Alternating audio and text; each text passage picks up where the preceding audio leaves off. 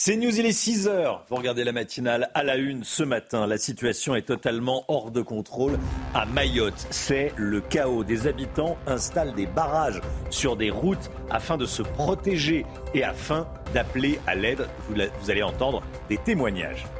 Nicole Belloubet, nommée au ministère de l'Éducation nationale, c'est un peu comme si c'était le retour de Pap Ndiaye au ministère de l'Éducation nationale. Nicole Belloubet qui s'est illustrée ces dernières années avec plusieurs prises de position qui laissent craindre un retour du laxisme.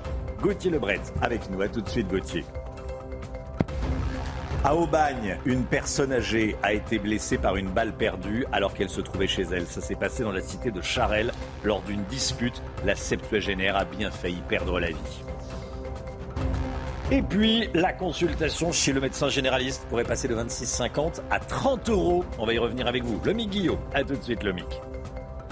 Un rapport accablant sur l'état de santé de Joe Biden aux États-Unis. Le président américain a dû donner une conférence de presse pour assurer qu'il n'avait pas de problème de mémoire. On peut franchement en douter. Elisabeth Guédel sera en direct avec nous. À tout de suite, Elisabeth. Situation sous très haute tension à Mayotte. Un collectif de citoyens proteste depuis plusieurs semaines contre l'insécurité, contre l'immigration illégale totalement hors de contrôle dans ce département français le plus pauvre de France. Il paralyse Mayotte avec des barrages routiers. L'opération Wambouchou menée en avril dernier ne semble pas avoir changé le quotidien des habitants. Bien au contraire, Camille Guédon et Juliette Sadat. Des barrages érigés par des citoyens excédés à Mayotte. Signe de protestation contre l'insécurité et la présence de migrants africains sur l'île. Une situation devenue invivable pour les habitants. Il y a effectivement des agressions quotidiennes. Il y a des quartiers qui sont mis à sang et à feu tous les jours. Régulièrement aussi des gens qui sont agressés. En fait, on doit respecter de nous-mêmes comme un couvre-feu. Il faut effectivement faire attention aux endroits où on se rend et comment on s'y rend. On ne peut pas se promener librement. Donc ces barrages sont faits pour que tout ça cesse. Pénurie, insalubrité, entreprises sans salariés, les conséquences de ces barrages sont nombreuses, mais nécessaires selon les Mahorais pour se faire entendre du gouvernement français. Les collectifs qui se sont créés par les Mahorais, c'est parce qu'ils ont ras-le-bol en fait, de tout ça, cette insécurité. Ce qui a mis un peu la poudre, c'est effectivement ce stade de Cavani qui a été évoqué par le Premier ministre. Donc un stade qui a été pris par des réfugiés, par des migrants africains. Et la population voulait que ce camp soit démantelé pour pouvoir retrouver une certaine sérénité. Mercredi, Gabriel Attal a demandé une accélération du démantèlement du camp installé dans le quartier de Cavani, devenu une source de tension à Mayotte. Voilà, et on sera en direct à 7h30 avec un habitant de Mayotte. Vous allez entendre les conditions de vie à Mayotte. Réaction de Marine Le Pen sur X. Oui, elle a publié une vidéo. Regardez ce qu'elle dit. Raquettes, tentatives d'assassinat et destruction de vos habitations. L'enfer continue en toute impunité. L'immigration anarchique en provenance des Comores et d'Afrique a finalement seulement importé sur votre territoire la culture de la machette. Témoignage en direct à 7h30. Est-ce que c'est le retour de Pap Ndiaye à l'Éducation nationale? La nomination de Nicole Belloubet interroge, c'est le moins qu'on puisse dire. Gauthier Le Bret avec nous. Gauthier, on peut la présenter comme la Pap Ndiaye au féminin, on peut la présenter comme l'anti-Gabriel Attal, Nicole Belloubet. Dans sa carrière, elle s'est opposée à tout ce qu'a mis en place le nouveau Premier ministre quand il était au ministère. Absolument, vous allez le voir dans un instant. Alors Nicole Belloubet, elle vient de la gauche. Bon, à la limite, Gabriel Attal aussi, mais c'est effectivement leur seul point commun. Vous allez le voir sur la laïcité notamment. D'un côté, on a le ministre qui a interdit la baïa, Gabriel Attal, et de l'autre, une ministre qui soutient très mollement Mila, menacée par les islamistes. Alors c'est la 5e ministre en moins de 2 ans de l'Éducation nationale. C'est pour vous dire un peu l'instabilité qui règne dans ce ministère. Ils se suivent, mais ils ne se ressemblent pas. De Blanquer à Pap Ndiaye, d'Attal à Belloubet. Nicole Belloubet, quand elle est garde des Sceaux, elle a proposé au collectif Traoré d'être reçue au ministère en juin 2020, quand les manifestations se sont multipliées après les confinements. Fin de non-recevoir du collectif, qui refuse l'invitation de la ministre. Le monde à l'envers. Je rappelle qu'un non-lieu a été prononcé pour les gendarmes en septembre dernier. Et puis au moment où l'affaire Mila éclate, elle a du mal à soutenir la jeune femme, encore une fois, menacée par les islamistes. Écoutez à l'époque la garde des Sceaux. Dans une démocratie, la menace de mort est inacceptable. C'est absolument impossible. C'est quelque chose qui vient rompre avec le respect que l'on doit à l'autre. C'est impossible, c'est inacceptable. L'insulte à la religion, c'est évidemment une atteinte à la liberté de conscience. C'est grave, mais ça n'a pas à voir avec la menace.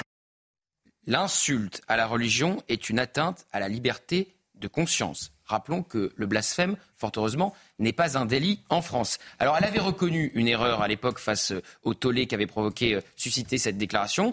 En 2016, pour montrer les points de divergence avec le ministre de l'Éducation nationale, Gabriel Attal, elle s'interrogeait sur la suppression même de ce ministère.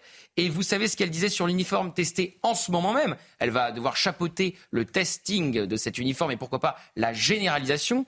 Elle était contre, comme Pap Ndiaye, et elle disait que c'était une faribole. Une faribole, c'est ce qui est vain et frivole. Merci beaucoup. Merci Gauthier. 8h10, soyez là si vous le pouvez. On sera avec Franz-Olivier Giesbert. On va parler avec Franz-Olivier Giesbert de la période politique actuelle et notamment de Nicole Belloubet. Une septuagénaire, victime collatérale d'une fusillade dans les Bouches-du-Rhône. Une dispute a dégénéré en échange de tirs mercredi dans la cité du Charel à Aubagne. La femme de 76 ans a été touchée par une balle perdue alors qu'elle se trouvait chez elle, dans son salon. Elle s'en sort avec une blessure légère, mais le choc est immense. Amina Tadem. Ce mercredi soir à Aubagne, près de Marseille, une septuagénaire a été blessée à cause d'une balle perdue. Elle se trouvait chez elle, dans son salon, lorsqu'une fusillade éclate au pied de son immeuble. Des éclats de verre l'ont blessée au niveau de la main. La victime a échappé de peu au drame. Ça s'est joué à quelques centimètres. Elle aurait pu se lever un peu plus tôt, se déplacer et perdre la vie. Une balle perdue parce qu'on est capable de tirer, et parce qu'on est capable d'utiliser une arme à feu juste pour le plaisir ou avec l'intention de nuire, l'intention d'intimider. Arrivés rapidement sur place, les policiers ont retrouvé un étui de munitions de 9 mm à proximité. La balle a traversé un volet puis une vitre pour finalement s'encastrer dans le plafond de l'appartement. Et on est encore une fois sous forme de stup, sous forme de règlement de compte ou en tout cas de différends entre voyous. Un cas qui rappelle celui de la jeune Sokayna tuée par une balle perdue dans sa chambre en septembre dernier. Une enquête a été ouverte. Voilà, et on sera à 7h10, soyez là avec Rudy Manin, porte-parole du syndicat de police Alliance Sud. Le directeur général de l'assurance maladie s'est dit hier prêt à porter le tarif de la consultation chez le généraliste de 26,50 à 30 € à certaines conditions. Lesquelles, Lomic Guillaume ?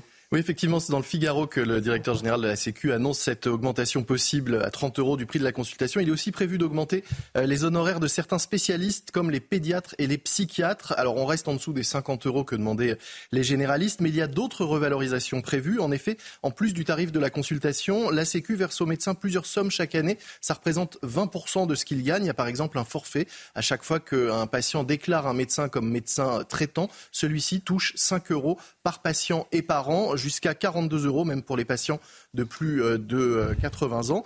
Il y a aussi des aides à la modernisation. Ça représente 4 000 € en moyenne par année par généraliste. En tout, un médecin perçoit chaque année 175 000 € d'honoraires et forfaits. Alors, en échange de cette revalorisation de la consultation et des forfaits, la Sécu va demander des efforts aux médecins sur une quinzaine de points, comme par exemple la limitation de certaines prescriptions, des analyses biologiques inutiles ou limiter la prescription d'antibiotiques également. Il faut savoir qu'un médecin prescrit en moyenne pour 700 000 € d'actes et de médicaments chaque année. Merci beaucoup, Lomic. La consultation chez le généraliste qui pourrait passer donc à 30 €. Qu'est-ce que vous en pensez ? Les médecins sont-ils assez rémunérés ? 30 €, est-ce que c'est assez ? 26,50 € aujourd'hui, est-ce que c'est assez ? Qu'est-ce que vous en pensez ? Je suis sûr que vous avez un avis. Vous flashez le QR code, vous donnez votre avis, vous enregistrez la vidéo et ça passe à 7h30, à 8h30. On connaissait les vélos et les trottinettes en libre service. Le CHU de Nantes propose les fauteuils roulants en libre service, Chana. Et c'est une information du Figaro. Le centre hospitalier expérimente actuellement 2 stations. L'objectif, c'est d'améliorer l'accessibilité du site pour les visiteurs et les patients du CHU. Ces fauteuils proposés par l'entreprise israélienne Wheelchair sont gratuits pendant 4 heures. Au-delà de cette durée, il faudra payer 2 € par heure supplémentaire. C'est une bonne idée, hein ? Très bonne idée. Franchement, quand j'ai vu ça, je me suis dit ah ben tiens, pourquoi on n'y a pas pensé avant. C'est aussi pour rapporter les fauteuils roulants, hein. Bah oui, parce que c'est comme les caddies. Vous savez, pourquoi on a inventé les jetons, c'est pour qu'on les rapporte. Parce que sinon, les gens les laissaient au milieu du parking. Mm. Bah là, c'était la même chose avec le CHU de Nantes. Ils les laissaient au milieu de l'hôpital. Donc là, au moins, bah, on met sa carte de crédit. C'est triste, hein, d'en arriver là, mais bon, on met sa carte de crédit. Comme ça, tous les gens les rapportent. Bonne idée. La reine Camilla nous donne des nouvelles de Charles III, Chana, hein. Oui, c'est sa première prise de parole depuis l'annonce du cancer de son mari. On apprend qu'il se porte extrêmement bien étant donné les circonstances et c'est très, très encourageant, dit-elle. Camilla a également remercié les Britanniques pour toutes les lettres et messages reçus. Merci beaucoup, Chana. Toutes les infos, toutes les actus, toutes les chroniques, tous les éditos et les replays, et bien plus encore, elles sont disponibles via l'application CNews. Vous flashez le QR code et vous pouvez télécharger l'application CNews. Pour ceux qui ne l'auraient pas encore, le QR code qui s'affiche permet de la télécharger à l'aide de votre smartphone. Restez bien avec nous dans un instant. Le président des États-Unis qui donne une conférence de presse pour dire qu'il n'a pas de problème de mémoire. Elisabeth Guédel sera avec nous. À tout de suite. CNews, il est 6h15. Tout d'abord, le point info avec les dernières informations de la nuit. Chanel Lousteau. Une policière a été agressée devant la grille du ministère de l'Intérieur. Hier soir, un homme a tenté de l'étrangler alors qu'elle était en service. Le suspect a essayé d'entrer dans la cour du ministère avant d'être interpellé. On ne connaît pas ses motivations, mais il souffrirait de troubles psychiatriques. Une défaite de la Russie en Ukraine est impossible, ça n'arrivera jamais. C'est ce qu'a affirmé Vladimir Poutine cette nuit pendant une interview menée par l'animateur américain Tucker Carlson. Écoutez. Jusqu'à présent, il était question d'infliger une défaite stratégique à la Russie sur le champ de bataille. Aujourd'hui, il semble se rendre compte qu'il est difficile d'y parvenir, si tant que cela soit possible. À mon avis, c'est impossible par définition. Cela ne se produira jamais. Voilà, Tucker Carlson, ancien présentateur de Fox News, voilà, qui est allé interroger Vladimir Poutine à Moscou. Joe Biden n'a pas de problème de mémoire, c'est en tout cas ce qu'il dit. Elisabeth Guédel en direct avec nous. Bonjour Elisabeth, en duplex depuis New York. Bonjour Elisabeth. Bonjour Romain. Bon, le président américain qui est revenu un poil agacé sur le rapport d'un procureur qui met en cause ses facultés mentales. Elisabeth, ce rapport relance la question de la capacité de Joe Biden à diriger le pays en pleine campagne pour sa propre réélection, hein. Oui, Joe Biden a dû organiser à toute vitesse hier soir une conférence de presse à la Maison-Blanche à la suite de la sortie de ce rapport qui devait se concentrer sur sa gestion de documents confidentiels retrouvés chez lui dans le Delaware qu'il avait emporté après sa vice-présidence. Alors le procureur qui a mené l'enquête le disculpe dans cette affaire, ce qui est une bonne nouvelle, sauf qu'il parle d'une façon très problématique de l'état de santé de Joe Biden, notamment sa santé mentale. Il décrit un homme âgé, à la mémoire défaillante, qui ne se souvenait même plus, écrit-il, de la date de la mort de son fils, Beau Biden, qui est décédé d'un cancer en 2015. Alors Joe Biden a été manifestement très en colère suite à ce rapport. Il a tenu à réaffirmer donc qu'il avait une bonne mémoire, ses trous de mémoire et cette défaillance, ses facultés mentales sont au cœur de la campagne électorale. Il faut dire que cette semaine, à deux reprises, il a confondu des dirigeants européens avec leurs prédécesseurs. Il a dit en public qu'il avait rencontré François Mitterrand en 2021 alors que c'était Emmanuel Macron, qu'il avait rencontré également Helmut Kohl, l'ancien chancelier allemand, alors que c'était Angela Merkel. Et hier soir, lors de cette conférence de presse, alors qu'il est interrogé sur le Proche-Orient, eh bien, il confond le président du Mexique avec le dirigeant égyptien Sisi. Donc on n'a pas fini d'en parler et manifestement ça commence à peser sur sa campagne électorale pour sa réélection. Merci beaucoup Elisabeth Guédel en direct de New York. Et puis dans cette allocution, Joe Biden a également évoqué la situation au Proche-Orient et a jugé excessive la riposte d'Israël à Gaza. Retour en France avec un stage de drag queen pour les enfants de 11 ans et plus qui fait polémique. Ça se passe à Mérignac près de Bordeaux, Romain. Alors la Maison de la Jeunesse et de la Culture propose ce stage pour les vacances de février, stage de drag queen pour des gamins de 11 ans. Les enfants pourront danser, se maquiller, apprendre à défiler en talons. Une pétition a été lancée pour faire annuler ce stage. Effectivement, est-ce que c'est pour une activité pour des enfants de 11 ans? Il peut y avoir au minimum débat. Michael Dos Santos, Marine Sabourin, regardez. Un stage de drag queen pour des enfants de 11 à 17 ans. L'idée est proposée par la Maison de la Jeunesse et de la Culture de Mérignac, qui souhaite casser les codes. Pendant les vacances d'hiver, enfants et adolescents pourront créer leurs personnages, se maquiller, mais aussi apprendre à défiler en talons. Tout cela encadré par le centre LGBTI+ de Bordeaux. Une pétition réclame l'annulation de ce stage. Ses signataires dénoncent une hypersexualisation des enfants. On parle de spectacles qui sont par nature sexués. C'est de donner un peu une image, je dirais, déformée de la féminité, en tout cas outragère. Ça fait partie du show, c'est un spectacle. Ça n'a rien à voir dans une espèce d'atelier pour enfants. Pour l'heure, seuls 4 enfants sont inscrits à l'activité, un nombre insuffisant. Elle sera pourtant bel et bien maintenue selon la MJC de Mérignac, et ce, malgré des menaces téléphoniques. L'ensemble des programmes jeunesse permet aux participants de gagner confiance en eux, de se connaître au travers de la découverte de pratiques artistiques variées. La pétition a pour le moment récolté plus de 3500 signatures.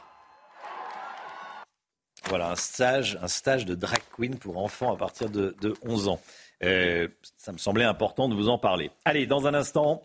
On va parler du vol de données qui touche les cartes vitales de 33 millions de Français. On apprend que les données médicales des Français vont être stockées par un service américain. C'est aussi ça, la perte de souveraineté. On en parle avec Lomic Guillaume. À tout de suite. 6h23, notre perte de souveraineté numérique. On en parle tout de suite avec Lomic Guillaume. Votre programme avec Domexpo. 4 villages en Ile-de-France, 50 maisons à visiter pour découvrir la vôtre. Domexpo. Plus d'infos sur domexpo.fr. Retrouvez votre programme avec Gum, numéro 1 du brossage entre les dents. Le MIC des chefs d'entreprise adresse une lettre ouverte à Gabriel Attal pour demander que la souveraineté numérique soit une priorité. En effet, on vient d'apprendre que les données de santé de millions de Français allait être confié à un service américain. De quoi s'agit-il exactement, Lomic ? Alors c'est assez révoltant, hein, Romain. On fait courir un risque inutile aux données de santé des Français qui sont, on le sait, des données très sensibles. On l'a vu cette semaine encore avec cette attaque qui a touché 33 millions de cartes vitales de Français. Là, c'est une nouvelle qu'on a appris un peu par hasard. Le 31 janvier, la CNIL, la Commission nationale de l'informatique et des libertés, a validé que le fait que les données médicales des Français seront stockées pour au moins 3 ans dans un service de cloud américain, des ordinateurs au sein de data centers ne répondant donc pas aux lois européennes. Le but de cette opération, eh bien, c'est de permettre aux chercheurs de travailler sur d'importantes masses de données, sauf que cela pose de très sérieux problèmes de sécurité, estime la présidente de Croissance Plus. C'est un réseau qui regroupe de très nombreux dirigeants d'entreprises, notamment dans la tech. En effet, les lois des États-Unis oblige ces entreprises américaines, même si leurs data centers sont situés en Europe, à donner accès à toutes les données qu'ils contiennent aux services de renseignement américains sans que personne n'en soit informé préalablement. On livre donc tout simplement nos données de santé aux Américains.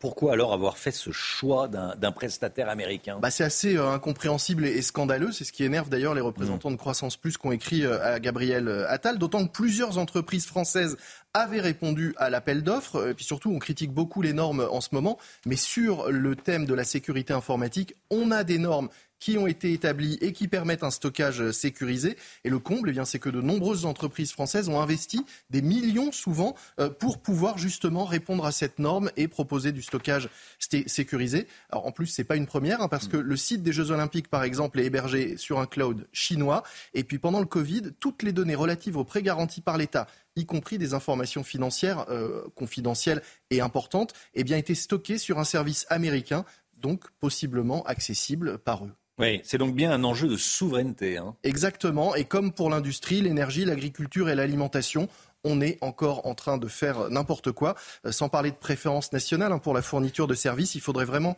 que les appels d'offres incluent une clause de proximité pour favoriser les prestataires et les fournisseurs locaux. Tous les pays le font, absolument tout, sauf nous en Europe. Allez savoir pourquoi. C'était votre programme avec Gum, numéro 1 du brossage entre les dents. C'était votre programme avec Domexpo. 4 villages en Ile-de-France, 50 maisons à visiter pour découvrir la vôtre. Domexpo. Plus d'infos sur domexpo.fr. Le temps et on commence avec la météo des neiges. Retrouvez la météo des neiges avec proprioprems.fr pour trouver votre logement neuf avant même sa mise en vente sur le marché. proprioprems.fr. La neige reviendra à partir de 1700 mètres d'altitude ce vendredi sur les Pyrénées, un coup de blanc, des 1600 mètres sur les Alpes du Sud, 1800 sur la partie nord du relief alpin. La neige est douce à Oron. Une neige de printemps à Montclar où 5 pistes sur 43 sont ouvertes. La station propose 10 km d'activité nordique. Le risque d'avalanche reste faible, comme à Champs-Rousse par exemple. Enfin, une neige dure à Tignes où les températures étaient négatives. Le risque d'avalanche reste marqué à La Plagne. Les températures étaient largement positives en bas de la station, comme vous pouvez le voir, 6 degrés. C'était la météo des neiges avec proprioprems.fr pour trouver votre logement neuf avant même sa mise en vente sur le marché. proprioprems.fr. Allez, la météo, Alexandra Blanc.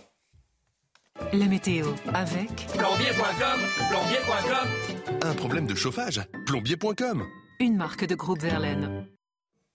On va en Islande, Alexandra. Il y a une éruption volcanique en ce moment même. Oui, c'est la 6e éruption en seulement 2 ans du côté de l'Islande, avec ces images donc impressionnantes. Il faut savoir qu'en Islande, il y a 32 systèmes qui produisent donc ces éruptions volcaniques. C'est-à-dire qu'il y a 32 systèmes volcaniques susceptibles d'entrer en éruption donc du côté de l'Islande.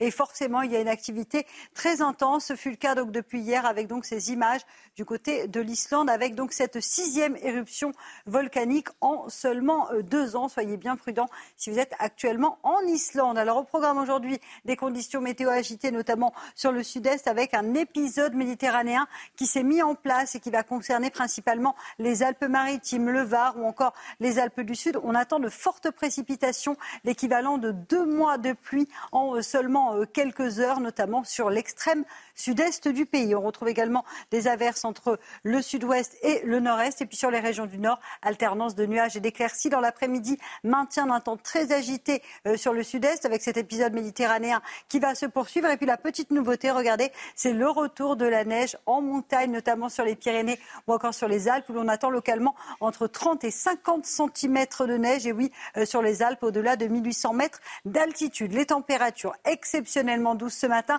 à l'échelle nationale. On a presque 10 degrés, vous le voyez, avec 10 degrés en moyenne à Dijon ou encore à Besançon, 11 degrés à Paris ou encore localement 13 degrés pour le Pays Basque. Et dans l'après-midi, ça va rester vraiment printanier. Il faudra attendre dimanche pour que les températures baissent. Vous aurez 12 degrés à Dijon, 12 degrés pour la Pointe Bretonne cet après-midi, 14 degrés à Paris, 15 à Marseille et localement jusqu'à 18 degrés pour le Pays Basque. C'était la météo avec plombier.com, plombier.com. Une fuite d'eau, plombier.com. Plombier.com, une marque de groupe Verlaine. 6h30, vous regardez la matinale de CNews. À la une ce matin, un élu local agressé devant chez lui par un habitant de sa commune. L'homme refusait de bouger sa voiture ventouse sur un parking. Ça s'est passé à Beaurepaire, en Seine-Maritime. On y est allé. Des cigarettes de contrebande se répandent dans les rues de Pantin, en Seine-Saint-Denis. Ce trafic attire du monde et donc des nuisances. Les riverains n'en peuvent plus. Reportage CNews à suivre. Nicole Belloubet, nommée au ministère de l'Éducation nationale. C'est la 3e ministre à ce poste en 1 mois. Nicole Belloubet qui s'est illustrée ces dernières années avec plusieurs prises de position qui laissent penser un retour du laxisme. Maxime Repère, vice-président du SNALC, syndicat de professeurs, sera avec nous à 6h45. Année 2023 record pour plusieurs entreprises françaises. Total et L'Oréal sont des champions français. Chiffre d'affaires en hausse, place de numéro 1. On en parle avec vous, Lomic Guillaume. La violence contre les élus ne faiblit pas. La semaine dernière, un adjoint au maire de Beaurepaire, en Seine-Maritime, a été violemment agressé devant chez lui, Chana. Et l'homme qui s'en est pris à lui a été condamné à 4 mois de prison avec sursis. Un rassemblement aura lieu demain devant la mairie en soutien à la victime. Reportage signé Célia Barotte. Beaurepaire, une commune de 500 habitants en Seine-Maritime, est pourtant confrontée à la violence. Pour la première fois, un élu municipal a été violemment agressé devant chez lui. En cause, un mot laissé par le maire lui demandant de déplacer un véhicule qui stationnait depuis des semaines sur un parking public. L'adjoint blessé a reçu 5 jours d'ITT. Les riverains se disent inquiets et sidérés. Cette violence devient quotidienne, devient banalisée, comme si on réglait ses comptes à coups de boule, quoi. On se croit en sécurité dans un petit village qui est à 30 minutes. À 30 minutes du Havre, et monsieur il se fait agresser comme ça gratuitement. Ça devient grave, quoi. Ça fait peur, on se pose des questions, on se dit on n'est plus en sécurité dans nos villages. Pour protéger les élus locaux, les députés ont adopté une série de mesures proposées par les sénateurs. Parmi elles, l'alignement des sanctions prévues en cas de violence sur celles prévues pour les personnes dépositaires de l'autorité publique. Mais pour le maire de Beaurepaire, ces mesures sont insuffisantes pour susciter des vocations. On aura toujours du mal à trouver effectivement des personnes pour se présenter aux élections municipales, pas que les maires, même les conseillers. Ça devient de plus en plus difficile et les gens ne veulent pas s'investir. Jugé par le tribunal du Havre, l'auteur de l'agression à Beaurepaire a été condamné à 4 mois de prison avec sursis, 3 ans de privation de ses droits civiques et une obligation d'accomplir un stage de citoyenneté. Voilà, franchement. D'ailleurs, il y a une loi qui est en train qui passe actuellement au Parlement, hein, pour augmenter, être plus sévère envers les agresseurs d'élus. C'est important, et c'est pour ça qu'on en parle. Encore faut-il que les peines soient prononcées ensuite. On entend tout le temps, oui, ils risquent jusqu'à 7 ans de prison, mais les peines ne sont rarement prononcées, en tout cas au maximum. Bon, c'est pour ça qu'on en parle. Une policière agressée devant la grille du ministère de l'Intérieur. C'est presque symbolique. Hier soir, un homme a tenté de l'étrangler alors qu'elle était en service. Vous savez, devant les grilles du ministère de l'Intérieur, elle est dans sa guérite, elle garde le ministère et un homme est arrivé pour l'agresser. Oui, il a donc tenté de l'étrangler avant d'essayer d'entrer dans la cour du ministère. Il a ensuite été interpellé. On ne connaît pas ses motivations. En revanche, on sait qu'il souffrirait de troubles psychiatriques. Les cigarettes de contrebande inondent les rues de Pantin en Seine-Saint-Denis. Ce trafic attire beaucoup de consommateurs et crée des nuisances. Les riverains sont à bout, les commerçants aussi. Reportage de Fabrice Elsner et Olivier Gangloff avec le récit de Michael Dos Santos. Des dizaines d'hommes à la file indienne. Ici à Pantin, aux portes de Paris, les vendeurs de cigarettes à la sauvette sont de plus en plus nombreux. Une activité illégale aux multiples conséquences. Bagarres, vols, dégradations, nuisances sonores. Cette habitante, installée dans la ville depuis plus de 20 ans, a vu la situation se dégrader. Je pense que ça crée de l'insécurité du fait que, je pense que ça génère des vols. J'avais une amie qui avait acheté un appartement là un peu plus loin. Elle a eu plein de problèmes de portail par exemple, qui étaient de boîtes aux lettres squattées, brûlées, de portails fracturés. Posté devant une boulangerie, un ancien fast-food, à la sortie du métro et même devant un tabac. Ces hommes vendent les paquets aux alentours de 5 €. Chaque année, ce buraliste voit une partie de son chiffre d'affaires partir en fumée. 30-40% à peu près, quoi, par rapport à l'année dernière, avec les augmentations et tout ça, quoi. Pour les déloger, ce buraliste a pendant longtemps fait appel à la police. Aujourd'hui, il semble avoir abandonné. Au début, il nous a fait partir. Mais après, on en a marre. La police, il sait bien qu'il y a autant de vendeurs. Et eux, ils peuvent rien faire aussi. Il vient, après, il vient et tout le monde est parti. Après, quand ils s'en va, tout le monde revient. 10 ans après s'être installé dans cet établissement, ce buraliste réfléchit aujourd'hui à quitter les lieux.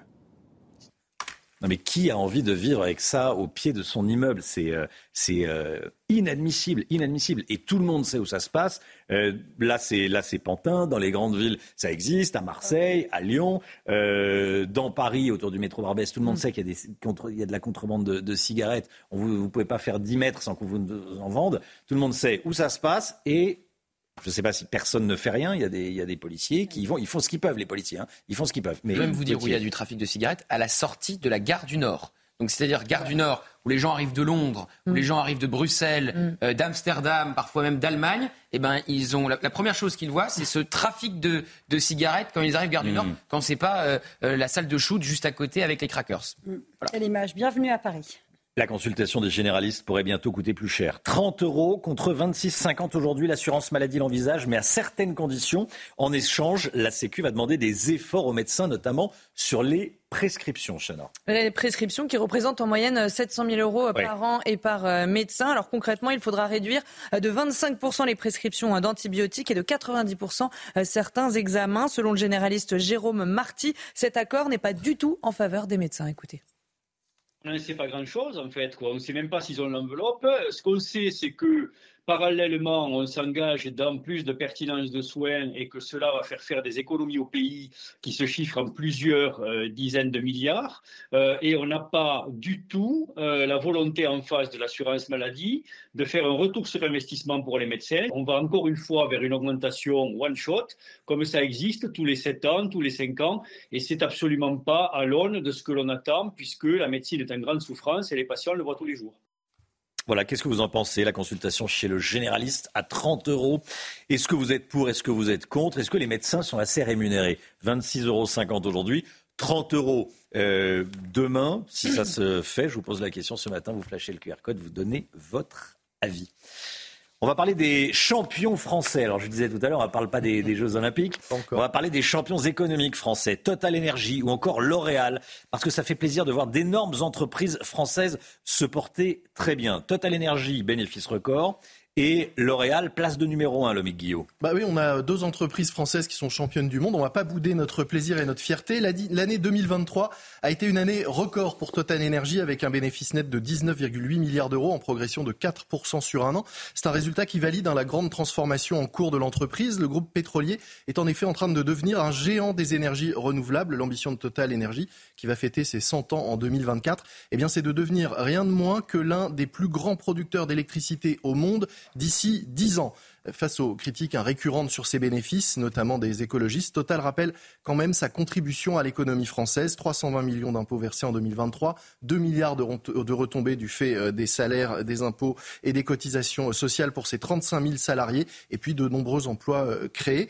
Autre bonne nouvelle, L'Oréal, vous le disiez, qui devient numéro 1 des cosmétiques de luxe dans le monde et prend la première place au groupe américain Estée Lauder. Le groupe français a réalisé un chiffre d'affaires de plus de 41 milliards d'euros en 2023 en progression de 11% sur un an, portée notamment par les parfums et par ses bonnes ventes réalisées en Chine. Voilà, bravo les. Ça s'exporte, bravo les champions. La qualité française. Bah oui, oui. Et voilà. Parce qu'il y a des, ça dérange certains. Hein, on entend ici ou là, notamment des écologistes contre Total, contre certaines entreprises. C'est toujours une bonne nouvelle quand des entreprises font des bons chiffres. Ça veut dire que c'est de l'argent qui repart, et des emplois, c'est des investissements et accessoirement des emplois et aussi des impôts, vous ne perdez pas le nord. Et effectivement aussi des impôts. Le débat, c'est sur le prix à la pompe. Est-ce que quand on fait des super profits, on peut baisser du coup le prix des carburants à la pompe?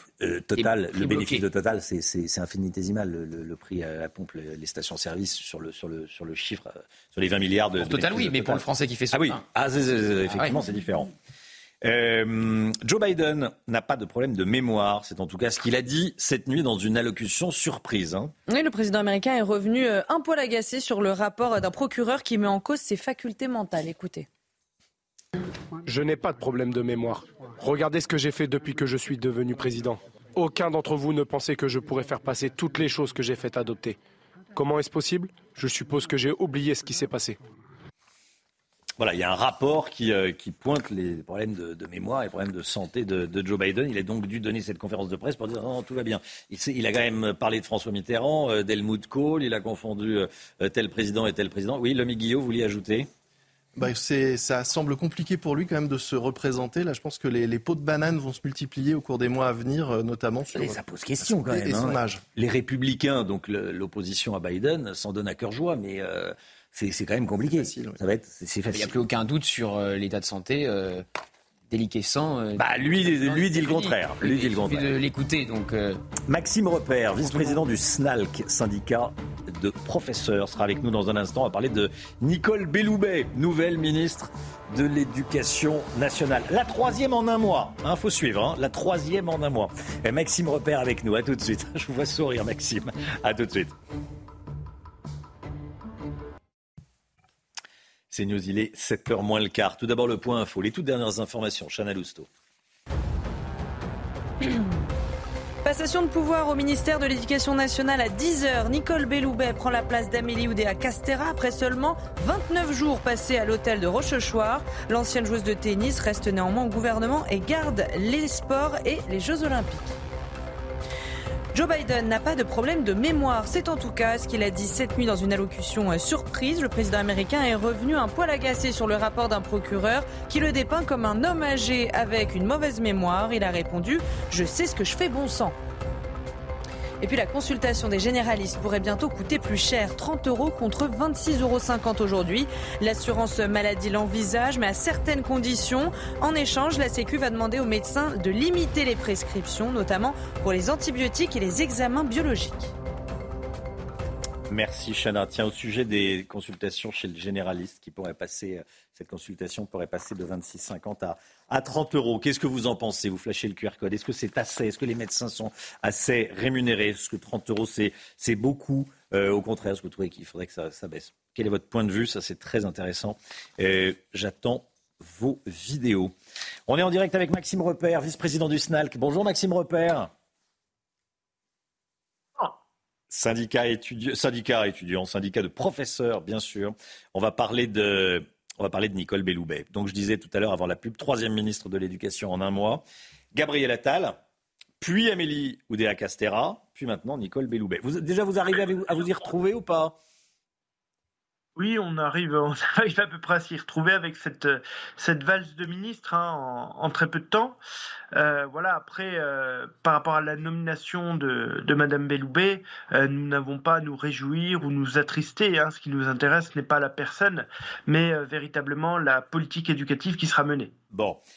Certains disent que c'est un Pap Ndiaye au féminin, que c'est le retour du laxisme. Elle était contre la blouse. Elle a eu des propos sur le blasphème pendant Mila. Elle s'était illustrée au moment de l'affaire Mila en s'en prenant au droit au blasphème avant de concéder une maladresse, d'accord, mais enfin, elle avait quand même dit qu'elle s'en était prise au droit au blasphème, au droit de critiquer la religion. Vous craignez qu'elle ait des faiblesses et que... il y avait une sorte de retour à l'ordre avec Gabriel Attal qui avait tapé du poing sur la table sur la Baïa et que là ce soit un retour en arrière. Il est vrai que le choix de cette ministre peut paraître un peu détonnant. Surtout si on compare avec Gabriel Attal. Et c'est vrai que ça peut paraître, si vous voulez, aux premiers abords, un peu, j'ai envie de vous dire, incohérent. Toutefois, nous allons attendre de voir quelles seront les premières mesures prises par Madame Belloubet. Quel sera son discours. Effectivement, je garde en mémoire, comme vous, certains propos relatifs, par exemple, à la laïcité ou alors à l'autorité de l'enseignant. Donc, mais en dehors de ça, j'attends de voir ce que cela va donner concrètement. Oui. Elle avait également critiqué le port de la blouse ou de l'uniforme qui va être testé à l'école. Elle risque de ne pas soutenir l'uniforme à l'école, ça aussi. Justement, si vous voulez, par rapport aux propos qui ont pu être tenus avant par Madame Belloubet, on a l'impression qu'il y a une forme de rupture avec les annonces qui avaient été faites par Gabriel Attal lorsqu'il était ministre. Donc, nous sur la question de l'uniforme, nous sommes très clairs au niveau du SNALC, nous estimons qu'il y a d'autres priorités plus urgentes que celles de l'uniforme. Par contre, nous sommes très attachés à la question de la laïcité, naturellement à la question de l'autorité de l'enseignant qui fait cruellement défaut de nos jours. Donc. Mais justement, elle est la bonne personne pour le retour de l'autorité à l'école? Beaucoup de gens en doutent. Ça peut paraître détonnant, ça peut paraître étonnant, effectivement, comme je vous l'ai dit. Ouais. Nous ne faisons pas de procès de personne, nous allons vraiment voir quelles seront les décisions prises, ce qu'elle va dire par rapport à la laïcité, par rapport à l'autorité, de voir si effectivement elle est dans la continuité des déclarations qu'elle a pu tenir par le passé, ou alors au contraire, est-ce qu'elle va être dans la continuité de la politique menée par Gabriel Attal, qui, pour nous, au niveau du SNALC, avait quand même été synonyme de signaux positifs sur plusieurs thématiques, dont celle de l'autorité et de la laïcité. Une dernière question sur les salaires. Vous en attendez des quoi de la ministre? Vous allez demander des augmentations de salaires, revalorisation des salaires des profs? Alors, pour le coup, il semble que Madame Belloubet, par le passé, justement, avait s'était prononcée pour une hausse de la rémunération des enseignants. Et naturellement, le SNALC ne peut qu'être d'accord là-dessus, puisque, je le rappelle, qu'il y a une forte dégradation du pouvoir d'achat. On peut même parler de paupérisation du métier enseignant. Donc, effectivement, nous continuons, au niveau de notre syndicat, a demandé un rattrapage salarial eu égard à cette baisse du pouvoir d'achat et puis naturellement en prenant en compte l'inflation qui a frappé de plein fouet la société française. Merci beaucoup Maxime Repère, merci d'avoir été en direct avec nous ce matin dans la matinale de CNews. Bonne journée à vous, bon courage, 6h50, dans un instant la politique. Ça y est, le gouvernement Attal est au grand complet. Tout ça pour ça, on a mis un mois à le former ce gouvernement Attal. On va en parler avec Gauthier Le Bret, tout de suite. CNews, 6h53, la politique avec vous, Gauthier Le Bret. Quelle drôle de séquence. Oui. Ça y est, le gouvernement Attal est au complet. Certains diront enfin, mais ça a été laborieux. Tout ça pour ça, Romain, un mois d'attente. C'est inédit dans l'histoire de la 5e République. Et pour quel résultat ? Un psychodrame avec François Bayrou, qui a fait sa crise d'ego, et une instabilité record au ministère de l'Éducation nationale. On en est à 5 ministres en moins de 2 ans. Après le passage, donc effectivement éclair, d'Amélie Oudéa-Castéra. Gabriel Attal l'a reconnu hier. Il a reconnu un malaise qui a provoqué donc un désaveu cinglant. Comme il y a un mois, Amélie Oudéa-Castéra ne s'occupera plus que des sports et des JO, ce qui est déjà bien suffisant. Et disons-leur, si les Jeux Olympiques ne commençaient pas en juillet prochain, Amélie Oudéa-Castéra perdait tout, à la fois les sports et l'éducation nationale. Elle est donc sauvée quelque part par l'organisation des JO à Paris au mois de juillet. Alors, ce n'est pas la première fois qu'on assiste aux hésitations du président de la République en cas de remaniement. Ça fait 4 fois depuis le début de ce 2e quinquennat qu'on se retrouve dans cet état gazeux de tâtonnement, d'hésitation. Premier épisode, Elisabeth Borne à Matignon.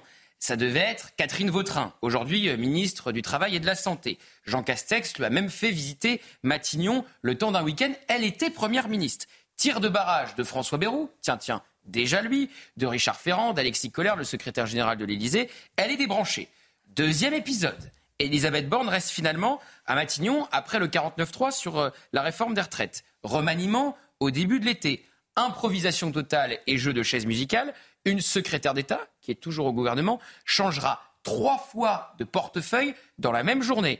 3e épisode, Gabriel Attal à Matignon. Après déjà 10 jours de tractation, Sébastien Lecornu et Julien de Normandie sont favoris dans la course, mais le jeune ministre de l'Éducation nationale, au profil très politique, rafle la mise et laisse sa place au ministère, donc à Amélie Oudéa-Castéra, avec le brillant succès qu'on connaît. 4e épisode, ce remaniement, hier, accouché dans la douleur, sans prise de guerre, contrairement à il y a un mois avec Rachida Dati, et sans entrée de François Bayrou, qui semble avoir tourné le dos pour de bon à Emmanuel Macron. François Bayrou pour qui rien ne va plus, puisque le parquet a fait appel de sa relaxe dans l'affaire des assistants parlementaires du Modem. Un remaniement qui ne tient pas ses promesses. Alors, vous savez, Romain, j'ai regardé ce qu'on se disait il y a un mois ici, dans la matinale hier. On s'était dit 3 choses. Il y a 3 promesses qu'on nous fait à chaque fois, et qui ne se déroule jamais. Rapide. Je les note. Rapide. Ça a pris un mois. Claire Chazal à la culture. Raté, ça a été Rachida Dati. Resserré, gouvernement resserré. Alors ça a été dit et bien dit. Ça, c'est la tarte à la crème à chaque fois. Voilà. Alors vous savez combien il y a de ministres ? Il y a 35 ministres. C'est effectivement moins que sous Elisabeth Borne, mais c'est plus que sous Édouard Philippe, où on était sous la barre des 30. Oui. Les Français n'attendaient rien, je parle en votre nom, mais je pense que je ne me trompe pas, de ce remaniement. Mais ils ont quand même le droit ce matin d'être déçus. Merci Gauthier. C'est vrai que le gouvernement resserré, ça c'est le classique du classique, c'est la tradition. À chaque fois qu'il y a un remaniement, le Premier ministre nous dit le gouvernement va être resserré, vous allez voir ce que vous allez voir. Et 35. Et au final, 35 pour le moment. Et puis, on a peut-être d'autres qui vont se greffer à la liste. Merci Gauthier. À 8h10, soyez là. On sera avec un des plus fins observateurs de la vie politique, Franz-Olivier Giesbert. Cette question que je vous pose avec le QR code, il y a plusieurs questions que je vous pose ce matin. On parle de beaucoup de choses, il y a énormément d'informations ce matin. Notamment, je voulais savoir, est-ce que vous pensez que les habitants des quartiers difficiles, populaires, comme on dit, sont abandonnés ? Je vous pose cette question parce qu'il y a une dame de 76 ans, qui a été blessée suite à un tir dans son appartement. Tir depuis l'extérieur, dans son appartement. Elle a été victime d'une balle perdue. Voilà. Alors, vous scannez le QR code. Qu'est-ce qu'il faut faire ? On en parle ce matin, on sera avec un policier à 7h10, une dame de 76 ans. Est-ce qu'on abandonne certains habitants en France ? Est-ce qu'on abandonne certains quartiers ? Vous flashez ce QR code et vous réagissez. Le temps tout de suite, Alexandra Blanc. La météo avec plombier.com, plombier.com. Un problème de chauffage, plombier.com. Une marque de groupe Verlaine.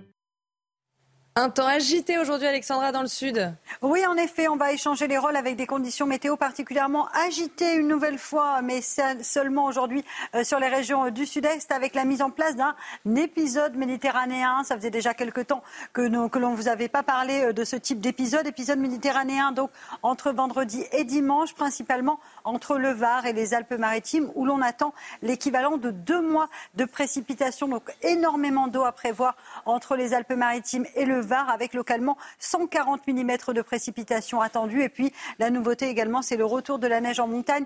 Les professionnels sont ravis puisqu'on attend de nouveau localement jusqu'à 30-50 cm de neige, principalement sur les Alpes, au-delà de 1800 mètres d'altitude. De la neige également au pied des Pyrénées. Et puis, attention, le Pas-de-Calais reste toujours en vigilance orange puisque la Canche continue de déborder. On a eu beaucoup d'eau hier, ça devrait s'améliorer aujourd'hui, mais les inondations sont de nouveau au rendez-vous. Alors, ce matin, temps calme sur les régions du Nord, un temps très agité entre le sud-ouest et le nord-est et surtout cet épisode méditerranéen qui donc se met en place entre le sud-est et les Alpes du Sud. Retour de la neige en montagne sur les Pyrénées ou encore sur les Alpes. Et puis dans l'après-midi, toujours de fortes précipitations entre la Côte d'Azur, la Corse ou encore en remontant vers le Mercantour. On retrouvera quelques éclaircies sur le nord-ouest ou encore sur le nord. Côté température, douceur exceptionnelle ce matin. À peu près 10 degrés à l'échelle nationale, localement jusqu'à 13 degrés du côté du Pays Basque ou encore 9 degrés pour le Puy-en-Velay. Dans l'après-midi, les températures restent printanières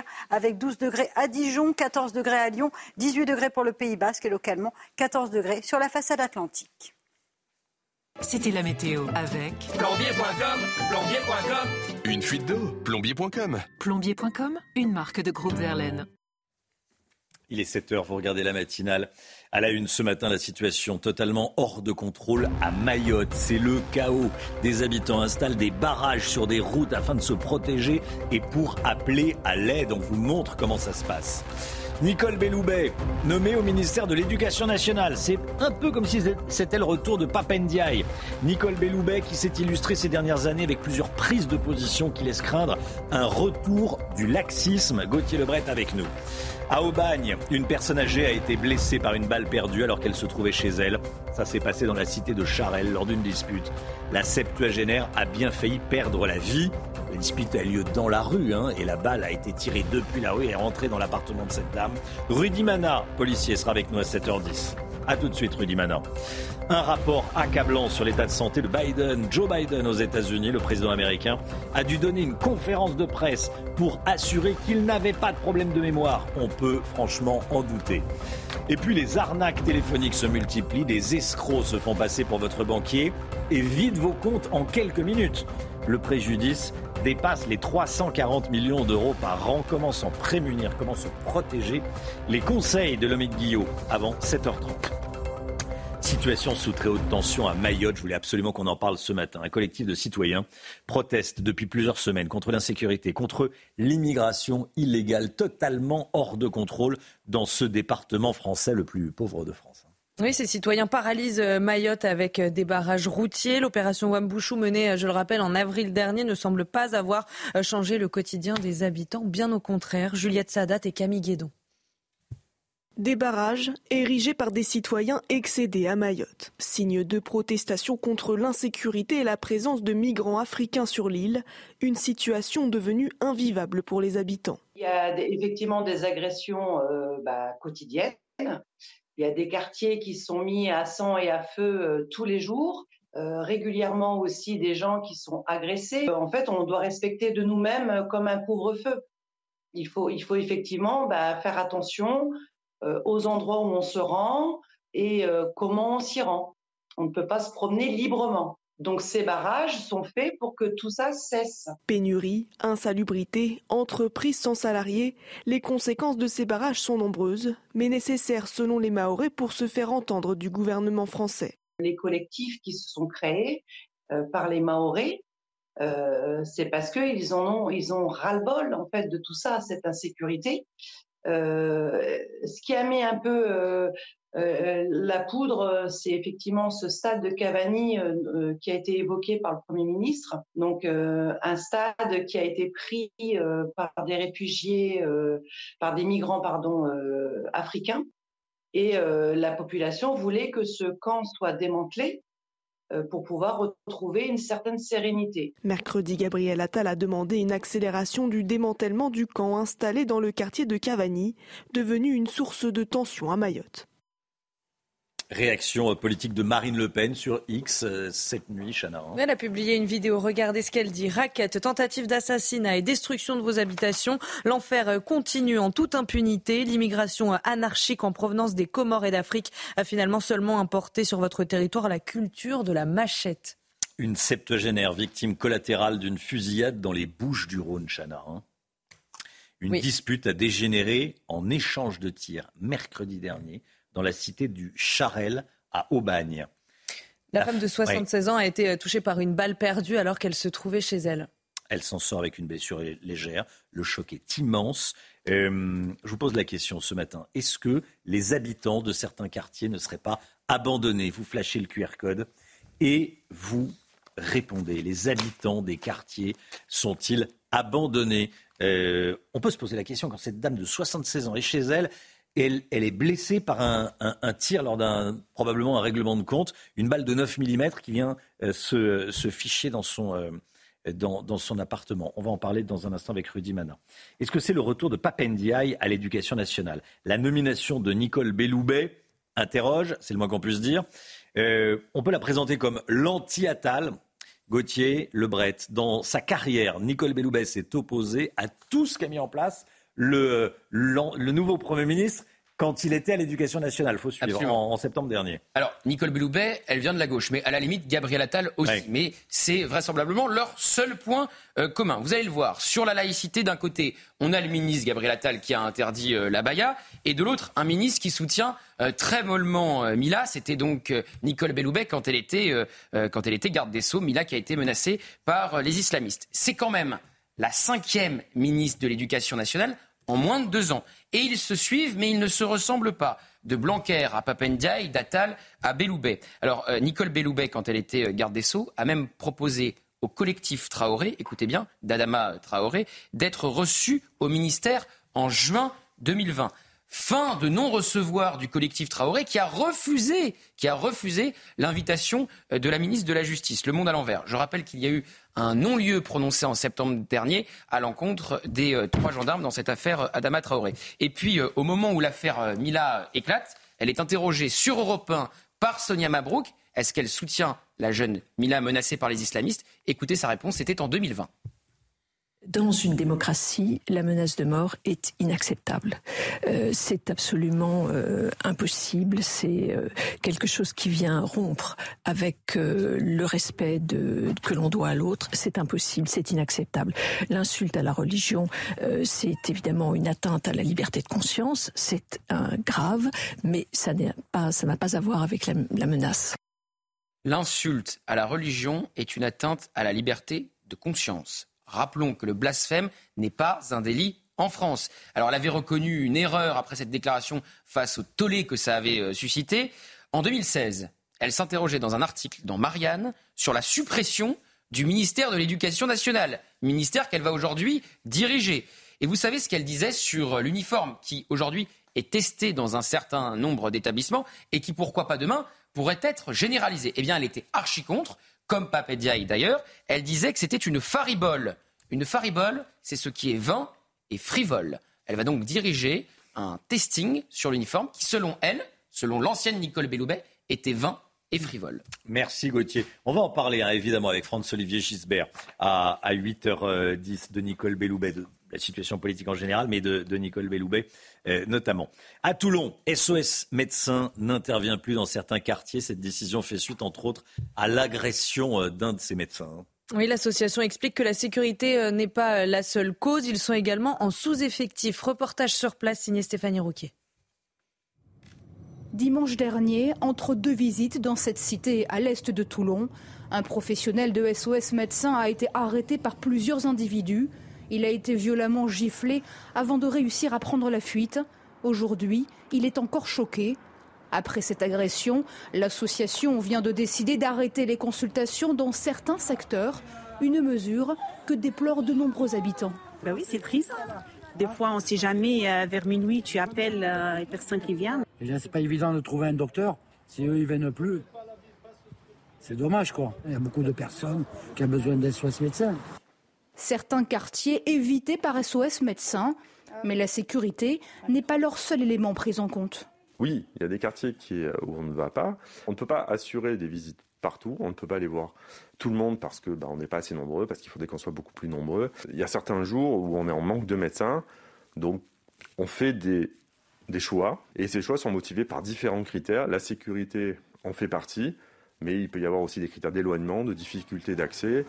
Depuis plus de 2 ans, l'association constate que les visites à domicile sont de plus en plus difficiles et chronophages. Ces médecins invitent donc les patients à venir consulter dans leurs locaux. Voilà, on les comprend. Qu'est-ce que vous voulez, les médecins, ils n'ont pas envie de se faire agresser. Personne n'a envie de se faire agresser, d'ailleurs, quand on va travailler. Joe Biden n'a pas de problème de mémoire.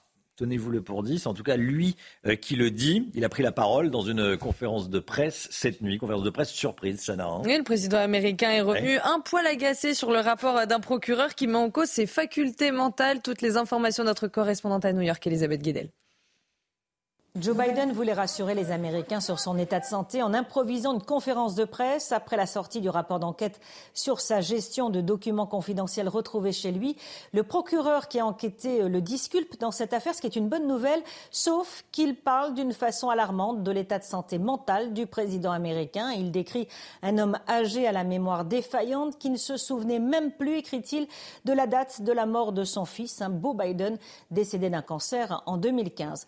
Joe Biden était manifestement très en colère, agacé par la remise en cause de ses facultés mentales.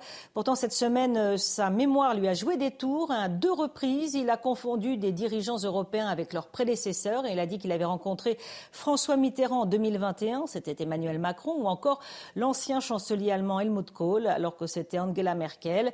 Et hier, lors de cette conférence de presse, interrogé sur le Proche-Orient, il a à nouveau fait une confusion entre le président mexicain et le dirigeant égyptien. Des problèmes de mémoire qui pèsent de plus en plus sur la campagne pour sa réélection.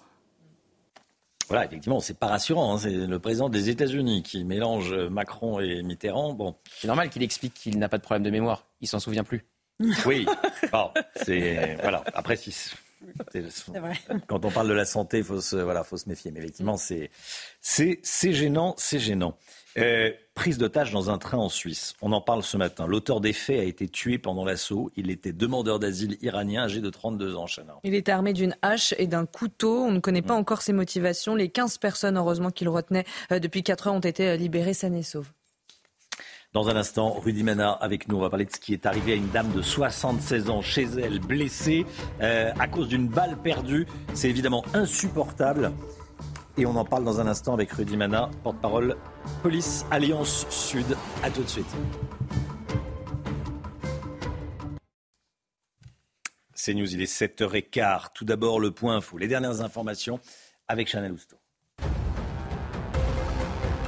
Une policière a été agressée devant la grille du ministère de l'Intérieur. Hier soir, un homme a tenté de l'étrangler alors qu'elle était en service. Le suspect a essayé d'entrer dans la cour du ministère avant d'être interpellé. On ne connaît pas ses motivations, mais il souffrirait de troubles psychiatriques. Une défaite de la Russie en Ukraine est impossible, ça n'arrivera jamais. C'est ce qu'a affirmé Vladimir Poutine cette nuit pendant une interview menée par l'animateur américain Tucker Carlson. Écoutez. Jusqu'à présent, il était question d'infliger une défaite stratégique à la Russie sur le champ de bataille. Aujourd'hui, il semble se rendre compte qu'il est difficile d'y parvenir, si tant que cela soit possible. À mon avis, c'est impossible par définition. Cela ne se produira jamais. Voilà, Tucker Carlson, qui est l'ancien présentateur de Fox News et qui maintenant mène sa vie et qui fait des interviews, et notamment l'interview de Vladimir Poutine à Moscou, diffusée sur X. Rudy Manin, porte-parole Police Alliance Sud. Bonjour Rudy Manin, merci d'être avec nous. Bonjour. On ne peut pas s'habituer à ça, évidemment. C'est pour ça que je voulais en parler avec vous. Cette fois, c'est une femme de 76 ans qui a été blessée par une balle perdue alors qu'elle se trouvait chez elle à Aubagne. Est-ce que vous pouvez nous raconter ce que vous savez de ce qui s'est passé ? Oui, encore une fois, on a évité le drame de pas grand-chose. Effectivement, il y a eu une altercation en bas d'une cité, la cité Charelle, pour ne pas la citer, sur Aubagne, qui est une cité assez compliquée, il faut le reconnaître, où il y a du trafic de stupéfiants qui sévit. Il y a eu un coup de feu qui a été tiré, on ne sait pas pour quel motif pour l'instant. Est-ce que c'est sur fond de trafic de stupéfiants ou est-ce que c'est tout simplement parce qu'ils se sont disputés ? Et la balle a traversé le volet roulant, a traversé une vitre et a tapé dans le plafond, a impacté dans le plafond. Et la dame a été blessée par les impacts de bris de la vitre, assez légèrement, Dieu merci, au niveau de la main et du poignet. Il est évident que quand on entend ce genre d'affaires, on pense à l'affaire de la petite Sokayna à Marseille, qui était dans sa chambre, qui étudiait tranquillement et qui a pris une balle de Kalachnikov au niveau de la tête. Et puis d'autres faits qui se sont déroulés également dans le sud de la France ou ailleurs. Donc c'est quand même extrêmement inquiétant. Alors là, on va définir si c'est sur fond de trafic de stupéfiants, mais si c'est sur une dispute, c'est encore plus grave parce que ça veut dire qu'aujourd'hui, dès qu'il y a une altercation, eh bien, on sort un couteau ou on sort une arme à feu. Et en l'occurrence, là, ça aurait pu causer un drame absolu avec ce coup de feu qui est parti en n'importe comment et qui a évité cette dame de peut-être quelques centimètres. Oui, mais Rudy Manin, tous les téléspectateurs de CNews se disent « mais ça n'est pas possible, on n'est plus en sécurité chez soi ». J'allais dire, cette pauvre dame, bon, avec tout le respect que j'ai pour elle, mais cette dame de 76 ans, on ne mérite pas ça. On mérite ça à aucun âge. Mais 76 ans, on est chez soi et on est blessé. On n'est plus en sécurité dans les appartements, notamment dans les cités dangereuses, que certains appellent pudiquement quartier populaire. Ça, c'est un quartier dangereux quand on est blessé chez soi par balle. Oui, tout à fait, vous avez raison. En fait, il n'y a plus d'endroit où on peut se sentir en sécurité, que ce soit à l'extérieur ou même chez soi. La preuve, on a eu plusieurs éléments.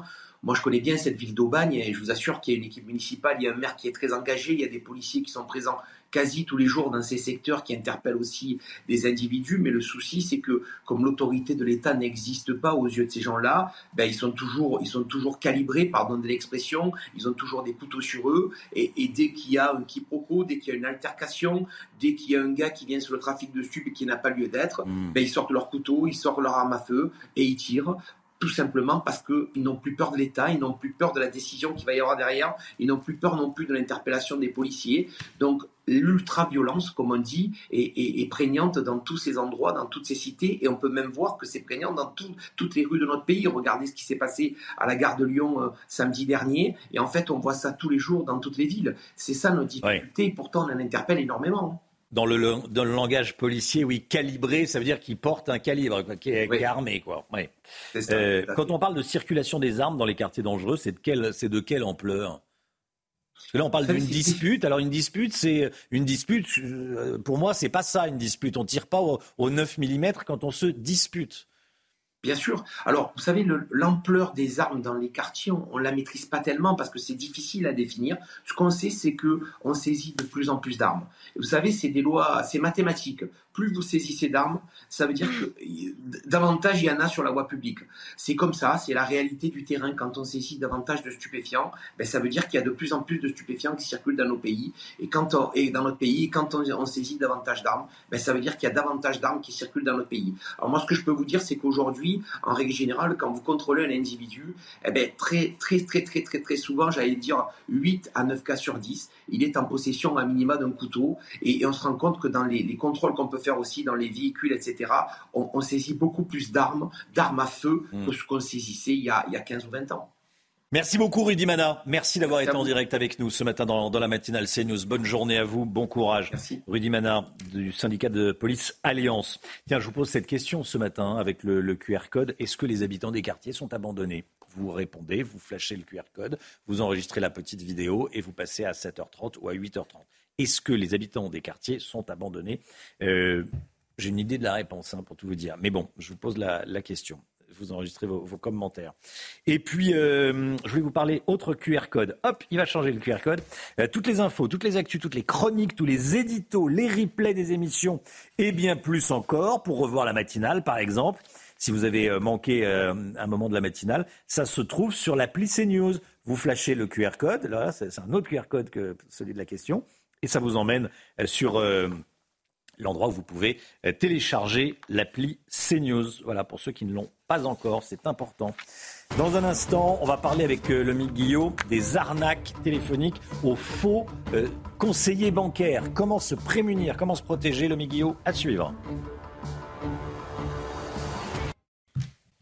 Comment se protéger des arnaques par téléphone, par exemple les faux conseillers bancaires. On voit ça avec Lomic Guillaume tout de suite. Votre programme avec Domexpo. 4 villages en Ile-de-France, 50 maisons à visiter pour découvrir la vôtre. Domexpo. Plus d'infos sur domexpo.fr. Retrouvez votre programme avec Gum, numéro 1 du brossage entre les dents. Attention, attention, si vous recevez un appel de votre conseiller bancaire, il pourrait s'agir d'une arnaque. Les appels truqués se multiplient, les vols à distance sont en augmentation. Comment ça se passe ? Comment éviter de se faire avoir, le mic. Alors tout commence en général, Romain, par un appel de votre banque, mais ce qui est compliqué, c'est que c'est le vrai numéro qui s'affiche. Les pirates, les escrocs réussissent à trafiquer le numéro et font en sorte que le vrai numéro s'affiche. Et surtout, avant cela, ils ont en général récupéré votre nom, vos coordonnées, le nom de votre banque, souvent par le biais d'un mail piégé ou d'un vol de données.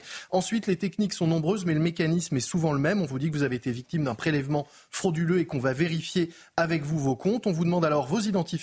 Ou plus subtil encore, on vous envoie un SMS sur lequel il y a un lien à cliquer qui vous renvoie sur un site qui ressemble exactement à celui de votre banque, sauf qu'évidemment c'est un faux site. Vous renseignez toutes vos coordonnées, vos identifiants et ensuite on vide vos comptes. On peut aussi vous demander de communiquer un code de validation reçu par SMS. Dans tous les cas, il s'agit de la même chose, obtenir le moyen de valider un paiement et de faire un prélèvement vers le compte de l'escroc. Le montant moyen des virements frauduleux est de 3 300 € quand même. En 2022, on estimait le montant de la fraude bancaire de ce type à 340 millions d'euros, en hausse de 27% sur un an. Et selon les derniers chiffres de la Banque de France, en 2023, les vols dépassent déjà les 200 millions d'euros sur les 6 premiers mois. Bon, comment éviter de se faire piéger ? Alors dans tous les cas, il ne faut jamais, jamais, jamais donner ses identifiants et encore moins ses mots de passe par téléphone. Votre banque ne vous les demandera jamais. Il ne faut pas non plus cliquer sur un lien reçu par SMS, mais toujours ouvrir directement l'appli de votre banque ou taper l'adresse du site sur Internet. Au moindre doute, eh bien vous raccrochez tout simplement et vous rappelez votre banque. Alors attention, parce que beaucoup d'escrocs profitent de l'heure du déjeuner pour rappeler quand les agences sont fermées. Vous voyez, pas fou, ils se disent comme ça que vous ne pourrez pas rappeler, donc essayez quand même, attendez, patientez. C'est pas simple parce que les escrocs mettent la pression et ils connaissent les techniques de manipulation. Ils jouent sur la panique en vous disant que vos comptes ont été piratés. Et puis il y a même plus inquiétant encore, certains désormais utilisent l'IA, l'intelligence artificielle, pour imiter une voix, contrefaire une voix éventuellement de quelqu'un que vous connaissez pour vous rassurer. Là, c'est encore plus dur à identifier. Bon. En cas d'arnaque, comment on se fait rembourser ? Difficilement, si vous avez validé des opérations à distance, la banque ne rembourse pas en cas de négligence grave et la justice considère que communiquer ses coordonnées, ses identifiants, c'est une négligence grave. Ça pourrait bouger, on l'espère, parce qu'il y a, on l'a vu, de plus en plus de victimes. C'était votre programme avec Gum, numéro 1 du brossage entre les dents. C'était votre programme avec Domexpo. 4 villages en Ile-de-France, 50 maisons à visiter pour découvrir la vôtre. Domexpo. Plus d'infos sur domexpo.fr. La météo des neiges, tout de suite. Retrouvez la météo des neiges avec proprioprems.fr pour trouver votre logement neuf avant même sa mise en vente sur le marché. proprioprems.fr. La neige reviendra à partir de 1700 mètres d'altitude ce vendredi sur les Pyrénées, un coup de blanc, des 1600 mètres sur les Alpes du Sud, 1800 sur la partie nord du relief alpin. La neige est douce à Oron. Une neige de printemps à Montclar où 5 pistes sur 43 sont ouvertes. La station propose 10 km d'activité nordique. Le risque d'avalanche reste faible, comme à Champs-Rousse par exemple. Enfin, une neige dure à Tignes où les températures étaient négatives. Le risque d'avalanche reste marqué à la Plagne. Les températures étaient largement positives en bas de la station, comme vous pouvez le voir, 6 degrés. C'était la météo des neiges avec proprioprems.fr. Pour trouver votre logement neuf avant même sa mise en vente sur le marché, proprioprems.fr. Le temps, Alexandra Blanc.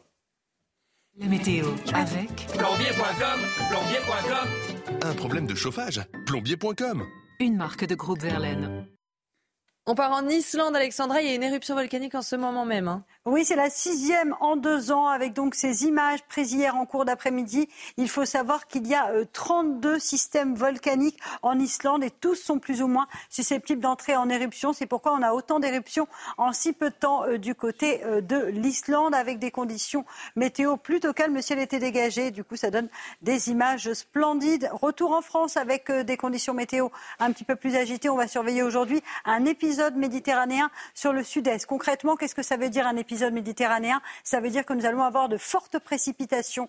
Vous le voyez entre le Var, les Alpes-Maritimes ou encore en remontant vers le Mercantour et les Alpes, avec localement jusqu'à 2 mois de précipitations attendues entre aujourd'hui et demain. Dans l'après-midi, très peu d'évolution. On notera toujours ces fortes précipitations sur le sud-est. Et puis à noter également le retour de la neige en montagne, sur les Pyrénées ou encore sur les Alpes, où l'on attend localement jusqu'à 50 cm de neige. Voilà qui devrait faire plaisir aux professionnels de montagne sur le nord. Rien à signaler, temps calme, même parfois nuageux. Côté température, c'est extrêmement doux ce matin. 10 à 12 degrés à l'échelle nationale, 9 degrés pour le Puy-en-Velay ou encore pour le Cantal. Et dans l'après-midi, ce sera clairement printanier, 14 à La Rochelle, 14 également à Paris, 18 degrés pour le Pays Basque et 15 degrés pour les régions méridionales. C'était la météo avec plombier.com, plombier.com. Une fuite d'eau, plombier.com. Plombier.com, une marque de groupe Verlaine. C'est News, il est 7h30, vous regardez la matinale à la une ce matin. Un élu local agressé devant chez lui par un habitant de sa commune. L'homme refusait de bouger sa voiture ventouse sur un parking. Ça s'est passé à Beau Repère, en Seine-Maritime. Nous y sommes allés. La situation est totalement hors de contrôle à Mayotte. C'est le chaos. Des habitants installent des barrages sur des routes afin de se protéger. On sera avec Grégoire, habitant de Mayotte. Il va témoigner sur CNews en direct.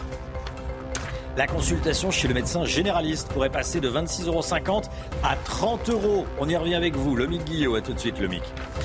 La violence contre les élus ne faiblit pas. La semaine dernière, un adjoint au maire de Beaurepaire, en Seine-Maritime, a été violemment agressé devant chez lui, Chana. Et l'homme qui s'en est pris à lui a été condamné à 4 mois de prison avec sursis. Un rassemblement aura lieu demain devant la mairie en soutien à la victime. Célia Barotte. Beaurepaire, une commune de 500 habitants en Seine-Maritime, est pourtant confrontée à la violence. Pour la première fois, un élu municipal a été violemment agressé devant chez lui. En cause, un mot laissé par le maire lui demandant de déplacer un véhicule qui stationnait depuis des semaines sur un parking public. L'adjoint blessé a reçu 5 jours d'ITT. Les riverains se disent inquiets et sidérés. Cette violence devient quotidienne, devient banalisée, comme si on réglait ses comptes à coups de boule, quoi. On se croit en sécurité dans un petit village qui est à 30 minutes.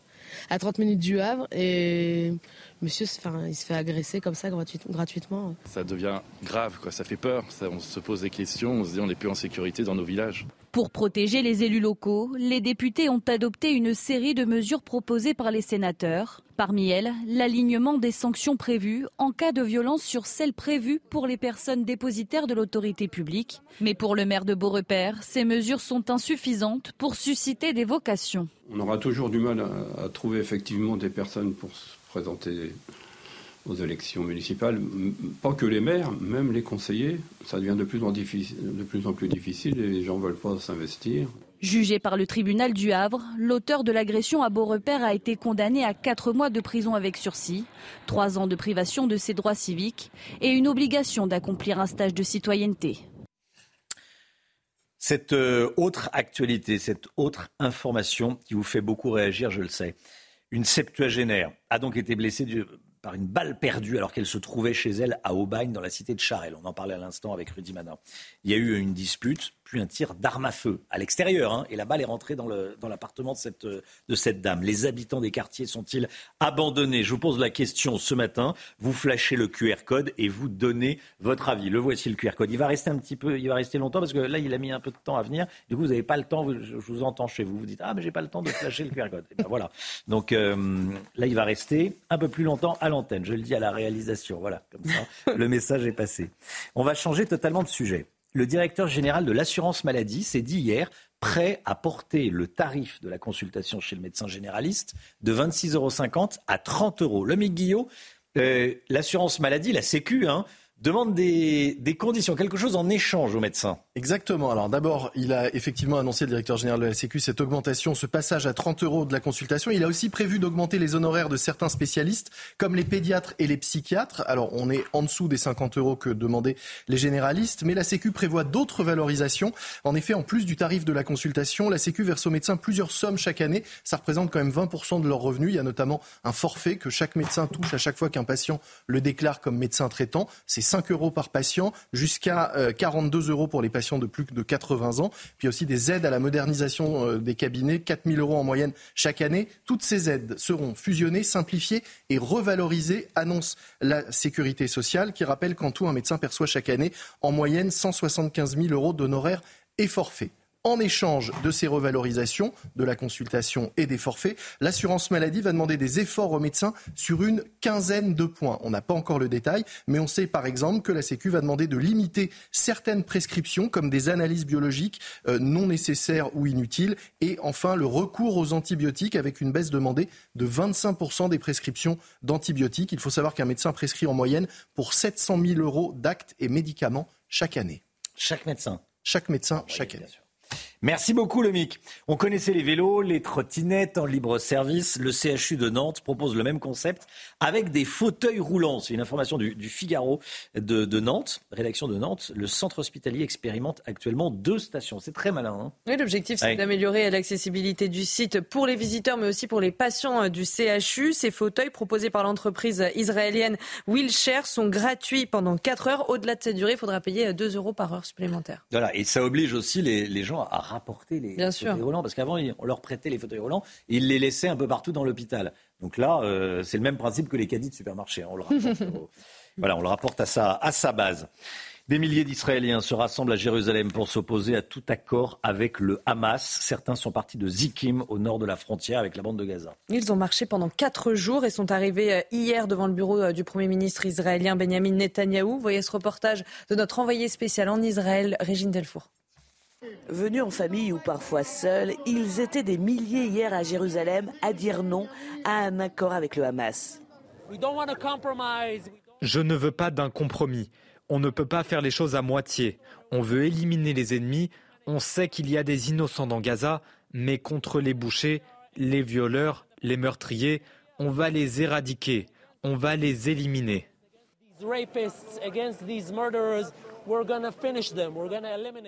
Cette mère de famille dont les 2 fils combattent dans la bande de Gaza refuse que l'aide humanitaire entre dans l'enclave palestinienne.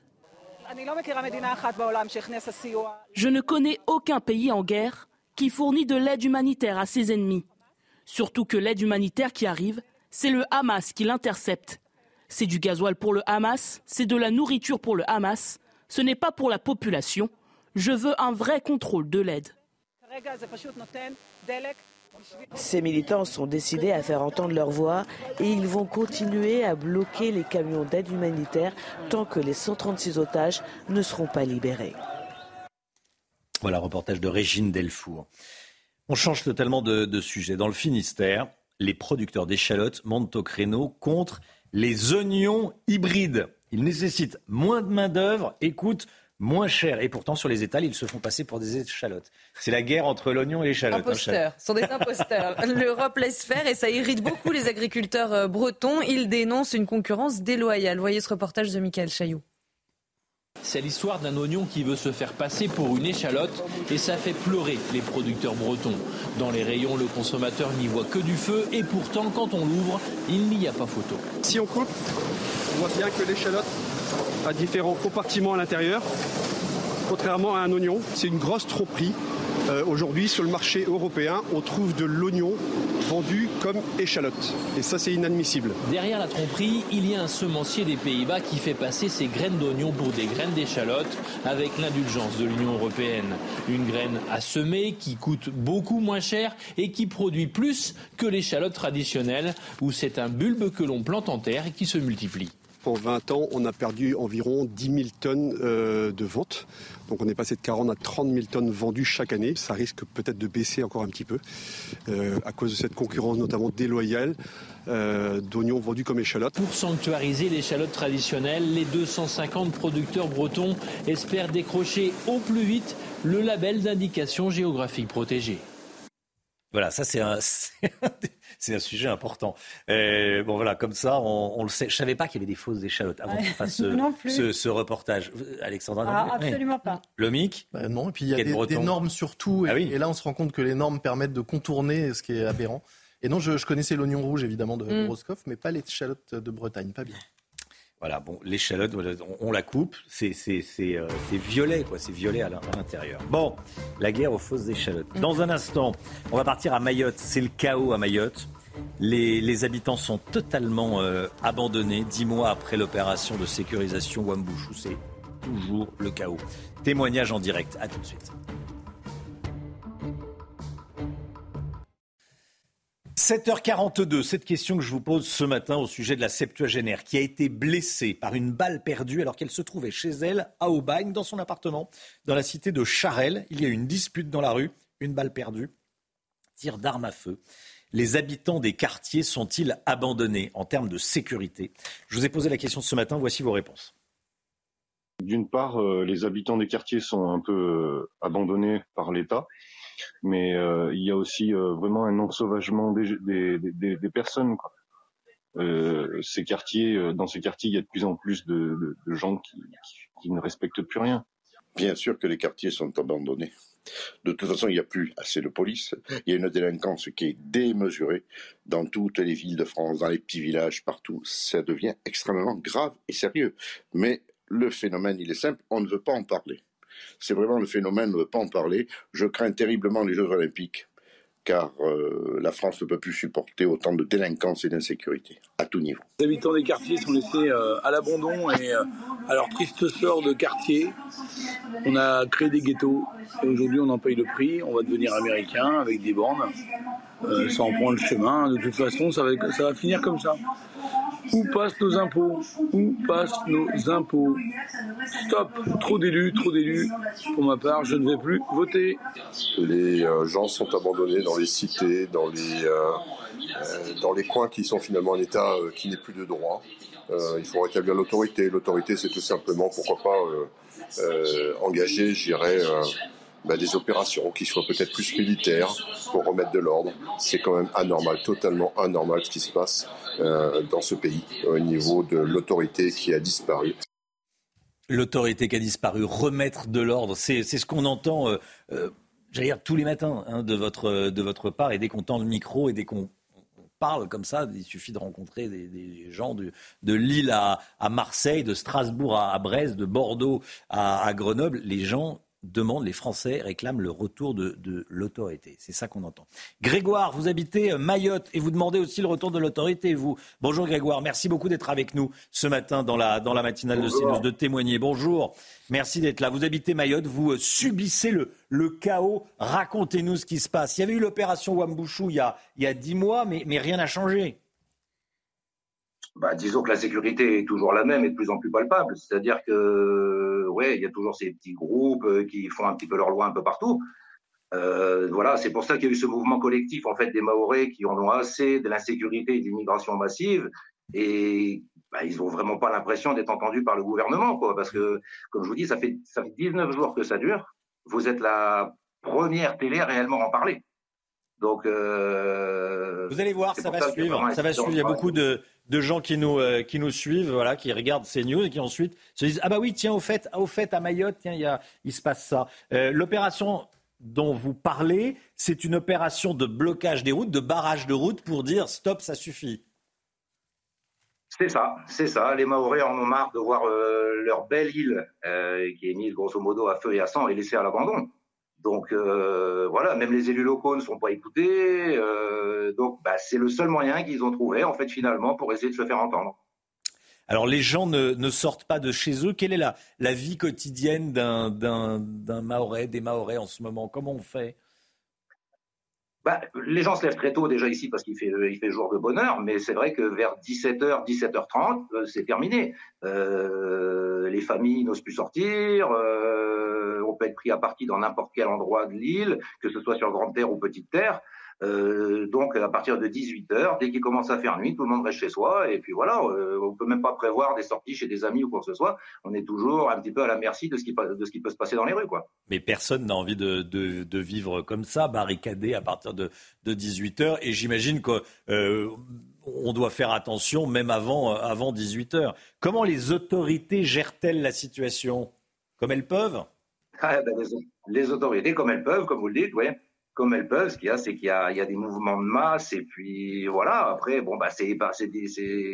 les groupes sont éparpillés, mais après, ça revient, et puis c'est reparti, quoi, donc oui. C'est toujours pareil. Donc évidemment que c'est pas une vie de vivre calfeutré à partir de 18h, mais pour éviter de se faire agresser, le mieux à faire, c'est de rester chez soi, et puis voilà. Il y a une immigration qui est évidemment totalement hors de contrôle. Oui, de toute manière, oui, ça, on en parle depuis très longtemps, entre les Comoriens et maintenant de plus en plus d'Africains qui... on en parle depuis très longtemps, mais sauf que rien n'est fait. Eh oui, mais ça, c'est pas moi qui faut le dire. Je sais, Grégoire. Je le constate comme vous, mais je peux rien y faire, moi.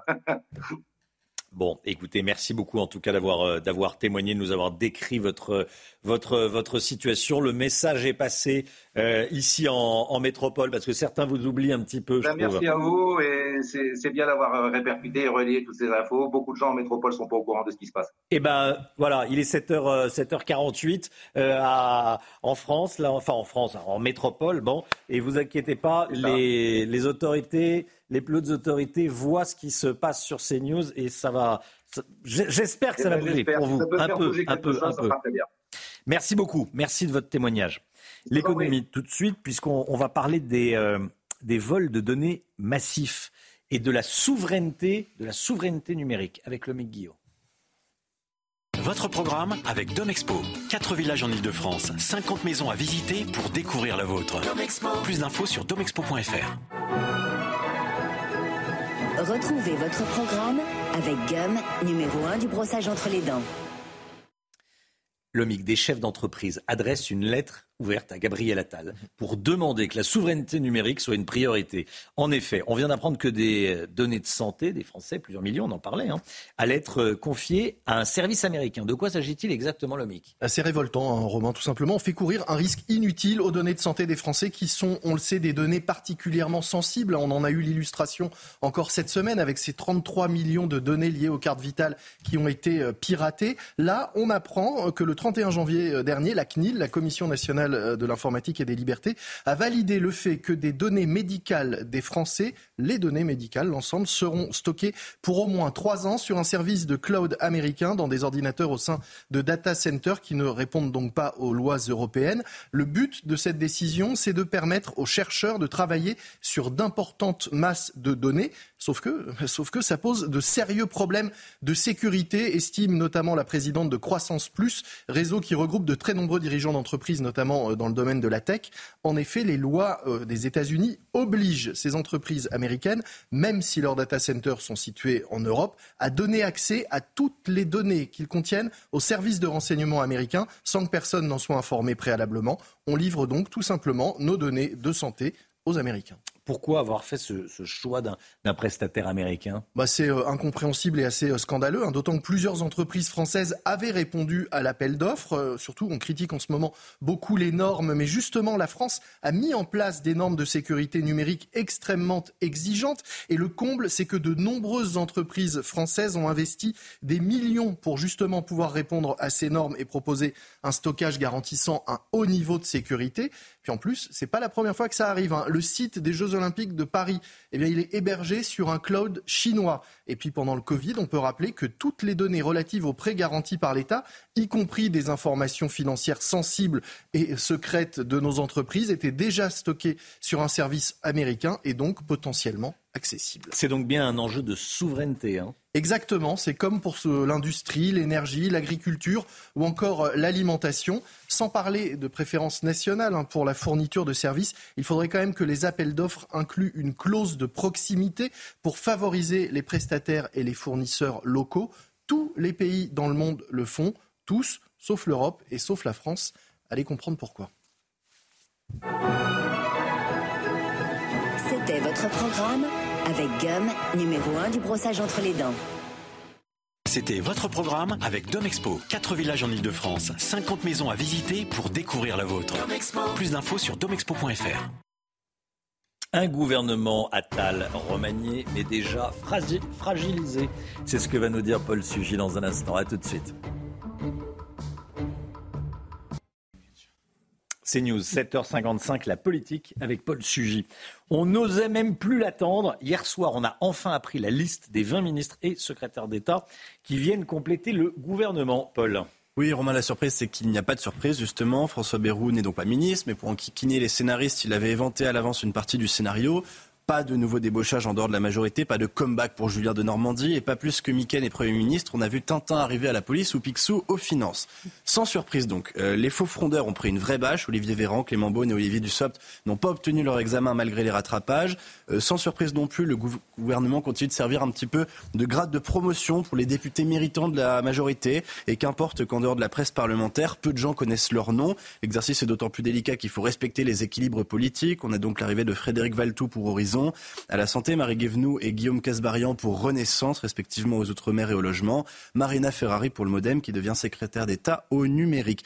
Pour le reste, c'est un peu comme dans l'excellent sketch du Palmachot sur le remaniement. Si vous ne l'avez pas vu, je vous le conseille. On garde les mêmes, mais on change un peu les étiquettes. L'enfance, l'Europe ou le commerce extérieur changent donc de propriétaire, changent de main. Sans toujours qu'on comprenne d'ailleurs quelle nécessité politique commande à ces changements. Dans 6 mois, personne ne se souviendra que Sarah El Haïry a été secrétaire d'État à la biodiversité. Et elle-même l'aura probablement oublié. Il y a quand même une petite surprise, c'est le retour de Nicole Belloubet au gouvernement. Oui, alors c'est vrai que si on veut se donner à tout prix le frisson de la surprise, bah on se contentera de ça. Nicole Belloubet reprend l'éducation à Amélie Oudéa-Castéra pour limiter les frais et faire cesser un peu le concert de casseroles. Et franchement, le symbole est désastreux. La valse des ministres à ce poste se succède sans jamais s'arrêter et après des promesses d'autorité, de retour aux fondamentaux, on nomme donc une ministre qui est issue de la gauche et dont on se souvient qu'elle avait déclaré en 2016 que la restauration de l'uniforme c'était une faribole, je la cite, qu'il faut que l'école s'adapte aux besoins individuels de chaque élève plutôt que l'inverse, que les élèves ont besoin d'autonomie, qu'il faut plus de numérique dans les apprentissages et qu'enfin toutes les réformes portées par Najat Vallaud-Belkacem à ce poste allaient dans le bon sens. C'est exactement la direction la plus diamétralement opposée à celle qu'Emmanuel Macron et Gabriel Attal ont dessinée pour leur réforme à venir pour l'éducation nationale. Alors de deux choses l'une, soit ils se payent tous notre tête, soit ils s'en rendent pas compte, mais c'est peut-être encore plus inquiétant. Alors on a eu un début de crise dans la majorité cette semaine. Oui, Emmanuel Macron aurait tort d'ailleurs de ne réduire ses querelles qu'à des histoires d'ego. François Bayrou a donné un avertissement politique qui montre à Emmanuel Macron qu'il a perdu le monopole du centre au sein même de son propre enclos politique. Le macronisme est discuté, questionné et donc on l'a vu critiqué. Et d'autre part, la petite crise aussi entre l'aile gauche et l'aile droite de la majorité qu'on a vu passer sur les boucles Telegram. Il y a un article de mes collègues du Figaro qui le raconte. Bien, ça prouve à nouveau que faute d'idées fortes pour relancer idéologiquement son projet et faute surtout d'un chef de majorité qui a les épaules, Gabriel Attal c'est un bon chef du gouvernement mais a du mal à être le chef de la majorité, eh bien Emmanuel Macron est condamné à ce que ses hésitations ne fassent qu'alimenter le doute au sein même de son propre camp. Paul Sugy, merci beaucoup Paul. Dans un instant, à 8h10, grande interview de Franz-Olivier Giesbert en ce lendemain de remaniement 2. On va parler de Nicole Belloubet, on va parler évidemment de Gabriel Attal, on va parler de Marine Le Pen, des sondages qui la donnent gagnante en 2027. Mais bon, ce sont des tendances.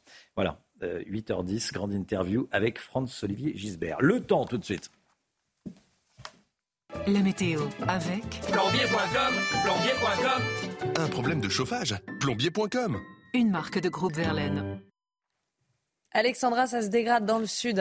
Oui, nouvel épisode méditerranéen, notamment sur le sud-est, entre les Alpes-Maritimes, le Var ou encore en remontant vers le Mercantour. On attend localement jusqu'à 2 mois de précipitations sur le sud-est du pays. Donc attention, risque d'inondation, risque de débordement. Et puis on retrouve de la neige également en montagne, au pied des Pyrénées ou encore sur les Alpes où l'on attend localement entre 30 et 50 cm de neige. Plus vous irez vers le nord en revanche, plus le temps restera assez calme avec toujours du vent et une alternance de nuages et d'éclaircies. Dans l'après-midi, très peu d'évolution, même configuration. Cet épisode méditerranéen qui va d'ailleurs se poursuivre, se décaler également en direction des Bouches-du-Rhône ou encore du Gard. On retrouvera également de la neige en montagne et puis un flux de sud. Et donc, conséquence, les températures sont exceptionnellement douces pour la saison avec cet air chaud qui remonte du Maghreb et de la péninsule ibérique. Regardez les températures ce matin jusqu'à 10-11 degrés à l'échelle nationale. C'est quasiment du jamais vu. 9 degrés pour le Puy-en-Velay ou encore pour le Cantal. Et dans l'après-midi, les températures resteront toujours très douces pour la saison.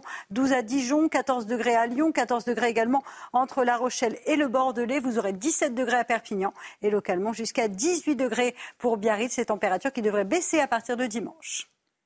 C'était la météo avec plombier.com, plombier.com. Une fuite d'eau, plombier.com. Plombier.com, une marque de groupe Verlaine.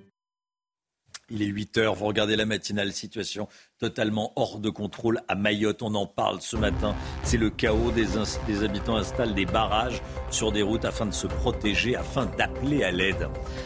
À Aubagne, une personne âgée a été blessée par une balle perdue alors qu'elle se trouvait chez elle. Ça s'est passé dans la cité Charelles lors d'une dispute. La septuagénaire a bien failli perdre la vie.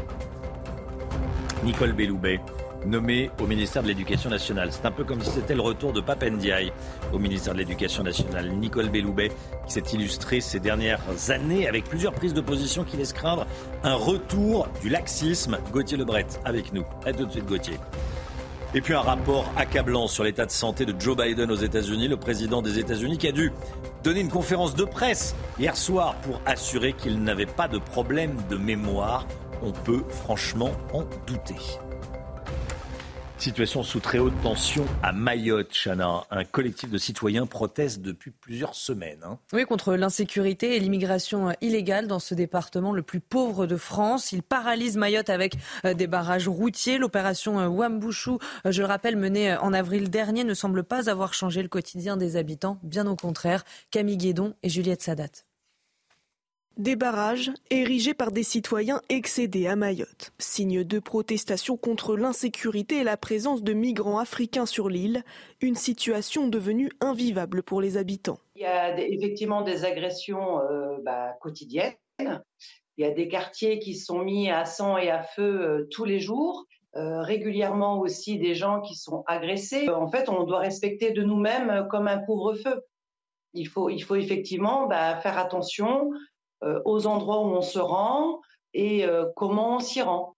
On ne peut pas se promener librement. Donc ces barrages sont faits pour que tout ça cesse. Pénurie, insalubrité, entreprises sans salariés, les conséquences de ces barrages sont nombreuses, mais nécessaires selon les Mahorais pour se faire entendre du gouvernement français. Ah, les Mahorais en ont marre de voir leur belle île, qui est mise grosso modo à feu et à sang, et laissée à l'abandon. Donc voilà, même les élus locaux ne sont pas écoutés.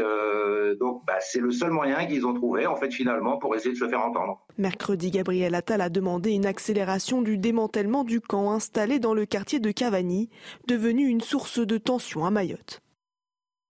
Une septuagénaire a été blessée d'une balle perdue alors qu'elle se trouvait chez elle à Aubagne, dans la cité de Charelles. Il y a eu une dispute, puis un tir d'arme à feu. Les habitants des quartiers sont-ils abandonnés en termes de sécurité ? Je vous pose la question. Ce matin, vous flashez le QR code et vous donnez votre avis. On a entendu déjà les premiers commentaires. À 7h30, on entendra la deuxième salve de commentaires à 8h30. Le remaniement. Est-ce que c'est le retour de Pap Ndiaye à l'Éducation nationale ? Bon, la nomination de Nicole Belloubet interroge, c'est le moins qu'on puisse dire. Gauthier Le Bret, oui. On peut aussi la présenter comme l'anti-Gabriel Attal. Nicole Belloubet, dans sa carrière, elle s'est opposée à tout ce qu'a mis en place le nouveau Premier ministre quand il était au ministère de l'Éducation nationale. Alors, ils viennent tous les deux de la gauche, mais c'est à peu près, effectivement, leur seul point commun, du moins récemment. Vous allez le voir sur la laïcité. D'un côté, on a le ministre qui a interdit l'abaya et de l'autre, une ministre qui soutient très mollement Mila quand elle est menacée par les islamistes. Alors c'est la 5e ministre de l'Éducation nationale en moins de 2 ans. Ils se suivent, mais ils ne se ressemblent pas. De Blanquer à Pap Ndiaye, d'Attal à Belloubet. Nicole Belloubet, quand elle est garde des Sceaux, écoutez bien, elle a proposé au collectif pour Adama Traoré d'être reçue au ministère de la Justice. C'était en 2020, au cœur de ces manifestations d'Assa Traoré, donc pour son frère qui est mort, et fin de non-recevoir du collectif Traoré. Donc si vous voulez, inversion totale des valeurs, c'est le monde à l'envers. Je rappelle qu'un non-lieu a été prononcé pour les gendarmes en septembre dernier. Et puis au moment, donc je vous le disais, où l'affaire Mila a éclaté, eh bien, elle a eu du mal à soutenir la jeune femme menacée par les islamistes. Elle a dit très précisément « L'insulte à la religion est une atteinte à la liberté de conscience. C'est grave. » Rappelons que le blasphème n'est pas un délit en France. Alors elle avait reconnu une erreur face au tollé suscité par ses propos interrogés par Sonia Mabrouk à l'époque sur Europe 1. En 2016, elle s'interrogeait même, alors ça c'est quand même le plus comique, j'allais dire, sur la suppression du ministère de l'Éducation nationale. Elle militait pour la suppression du ministère qu'elle va aujourd'hui diriger. Et vous savez ce qu'elle disait sur l'uniforme testé en ce moment même, hein, il y a un testing dans une centaine d'établissements. Elle était contre l'uniforme comme Pap Ndiaye, et elle va probablement le généraliser désormais. Elle parlait de faribole. Faribole, c'est ce qui est vain et frivole. Merci beaucoup. Merci Gauthier Le Bret. Joe Biden n'a pas de problème de mémoire, c'est en tout cas ce qu'il dit. Il l'a dit cette nuit dans une allocution surprise. Il est revenu un poil agacé, vous allez voir, sur le rapport d'un procureur qui met en cause ses facultés mentales. Écoutez.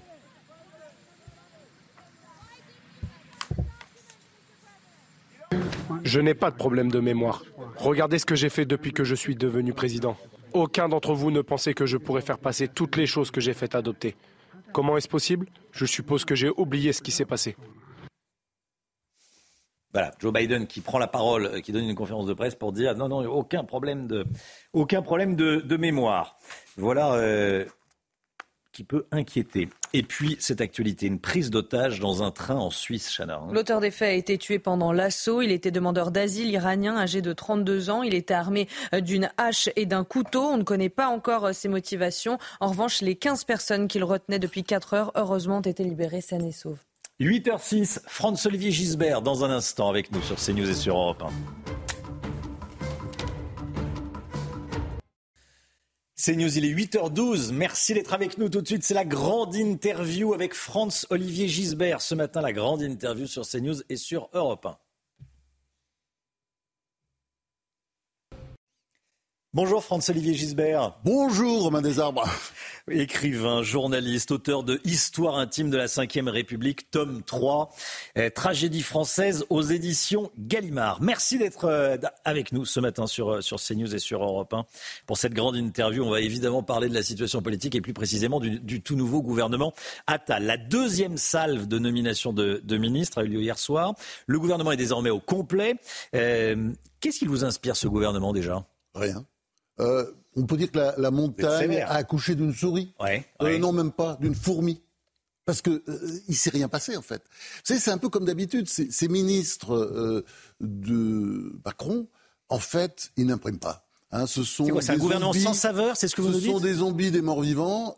Alors, j'ai trouvé que pour la première fois, peut-être, il prenait... c'était la première risque qu'il prenait pendant son quinquennat, son deuxième quinquennat, en mettant Gabriel Attal, qui est visiblement un politique d'avenir, quoi, qui est très bon. Et je me suis dit, ça va changer. Ben non, pas du tout. On remet des gens, des technocrates, des gens comme ça, un peu fades. On ne sait pas qui c'est, on ne saura jamais.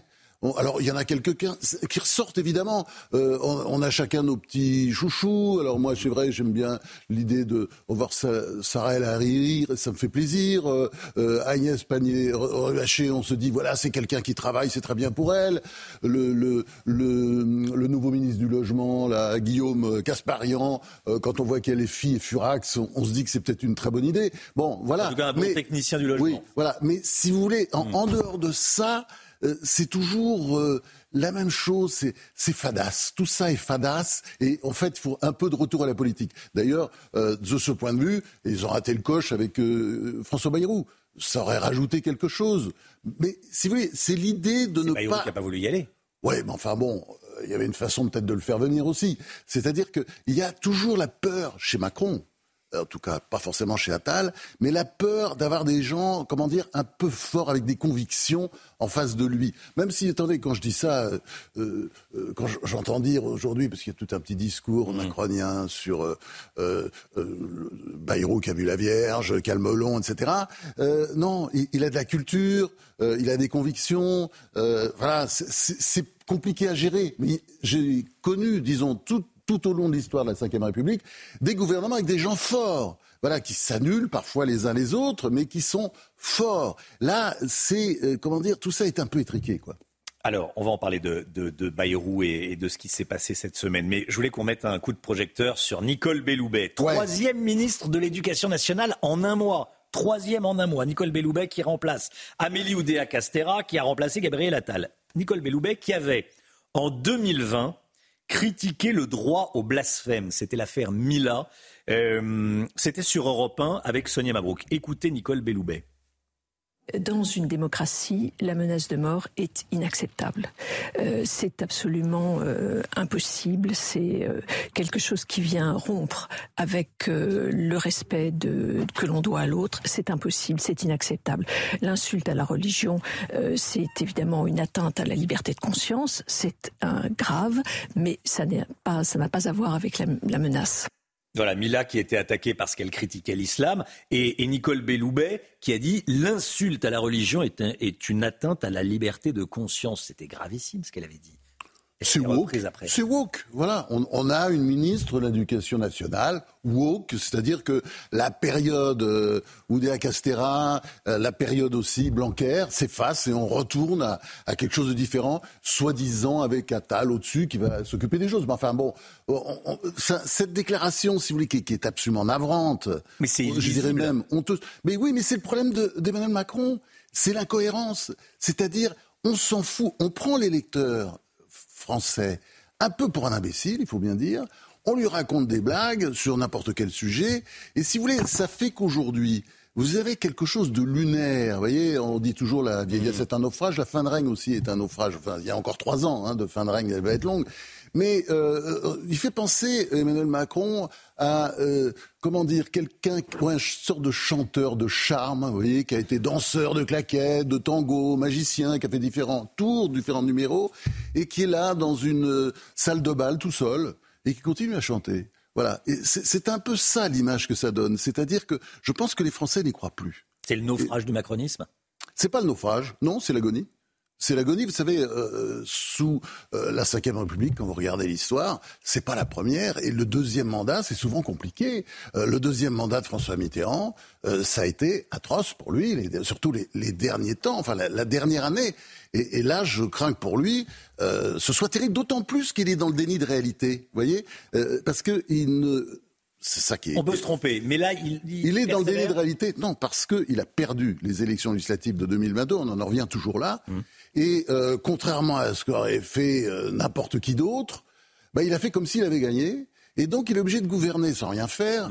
Enfin, ça ne change pas grand-chose. Et en plus, c'est ça qui est effrayant. C'est-à-dire, il gouverne en faisant de temps en temps passer des lois... Et en même temps, toujours, et là on le voit avec la formation de ce gouvernement, c'est toujours à court terme.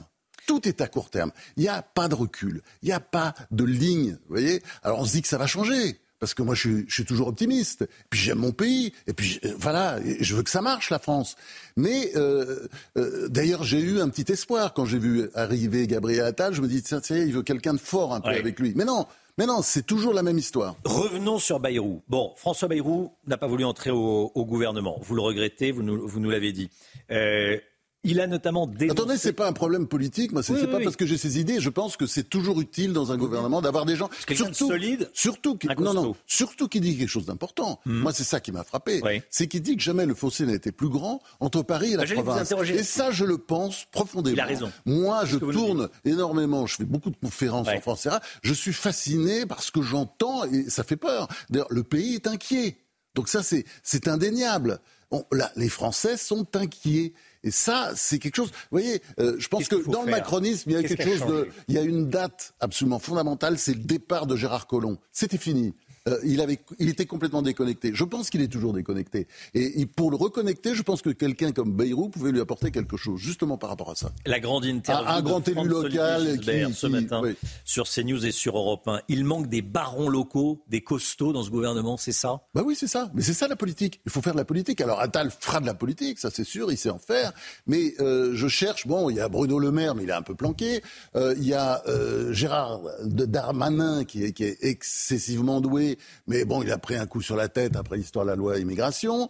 Enfin, voilà, mais il n'y a pas grand monde, quoi. Et on ne fait pas de la politique comme ça, vous voyez. Il faut, la politique, Aristide Briand, l'ancien président du Conseil de la 3e République, il disait toujours la politique, c'est parler aux gens, vous voyez. Bon, alors, on leur raconte des cracks, mais on ne parle pas aux gens. Il faut mettre les cartes sur la table, dire voilà, ça va pas, on va faire ça. Vous voyez, par exemple, le commerce extérieur, hein, 100 milliards de déficit du commerce extérieur. Bon, j'entends dire, on dit, c'est bien. Bah oui, parce qu'on arrive de 160 milliards l'année d'avant. Mais non, mais c'est atroce. Et là, ça veut dire, il faut s'occuper des problèmes, qui se posent. Parmi les problèmes, Franz-Olivier Giesbert, parlons de ce sondage pour CNews Europe 1, le JDD sur l'immigration et la maîtrise des flux migratoires. On le diffusait hier. 77% des Français ne font pas confiance au gouvernement pour maîtriser l'immigration. Il y a une volonté claire de la part des gens de revenir à plus de fermeté. Ça, c'est la tendance. Ouais, enfin, je n'aimerais pas forcément le mot fermeté, parce que moi je ne suis pas contre l'immigration comme ça en soi, mais je suis pour le contrôle.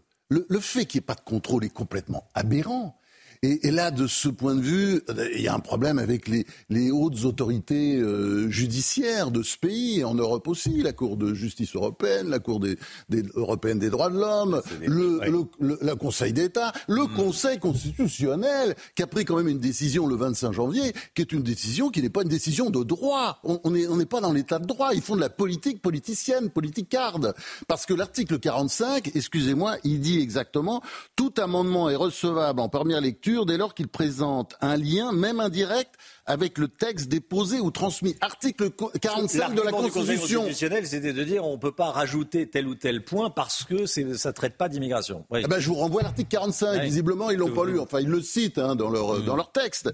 Mais c'est une honte totale, puisque cet article 45, d'ailleurs, ils le font jouer pour certains amendements et pas pour d'autres. Ce qui montre très bien que, non mais là, on est tombé sur la tête. Et là, il faut remettre, si vous voulez, on voit, on est quand même dans une sorte d'affaissement. Et vous avez, comme ça aujourd'hui, des autorités judiciaires qui se croient toutes permises, voilà. Et on fait comme ça. On prend des décisions de censurer qui sont contraires à la Constitution, contraires à l'article 45 de la Constitution. Marine Le Pen, elle a le vent en poupe. Elle est donnée gagnante dans un sondage IFOP Valeurs au second tour de la présidentielle face à Gabriel Attal. Alors oui, c'est dans 3 ans, c'est un sondage et on la donne gagnante 51-49. Donc voilà. Mais je voulais vous entendre sur Marine Le Pen. Elle pourrait être la prochaine présidente de la République ? Bah oui, c'est clair. Oui. Bah ça, faut pas se cacher. Vous avez ces sondages, le sondage de Valeurs Actuelles, le sondage du Point, par exemple. Alors, chaque jour, on voit et ça monte tout le temps. C'est comme une mer qui monte, le marinisme. C'est ça, aujourd'hui. On le sent très bien. Donc, faut pas se raconter d'histoire.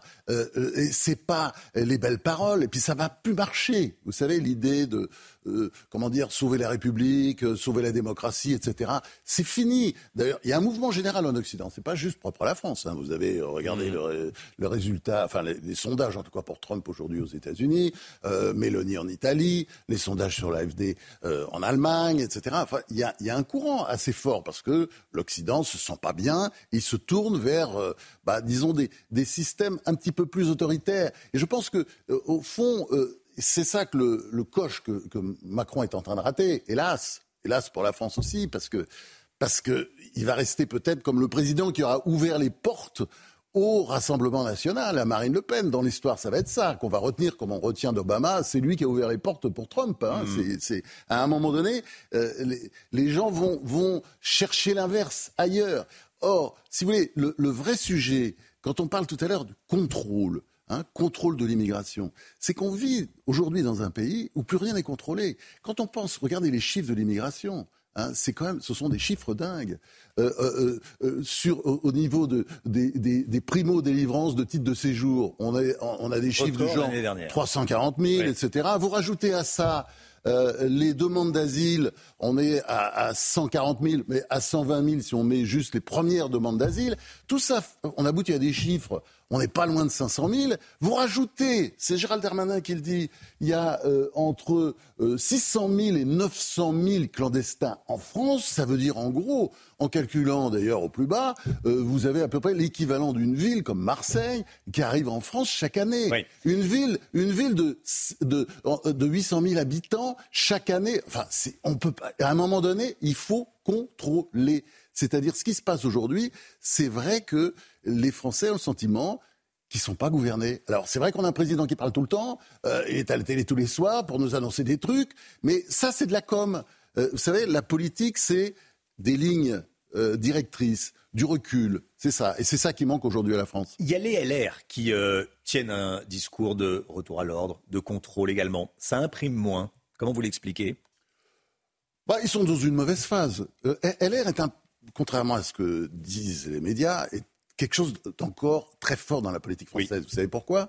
C'est très simple. Ça me rappelle beaucoup, d'ailleurs, quand je lis ce que disent les journalistes, enfin ce qu'on lit partout sur LR, ça me rappelle beaucoup ce qu'on disait sur le Parti socialiste en 1997.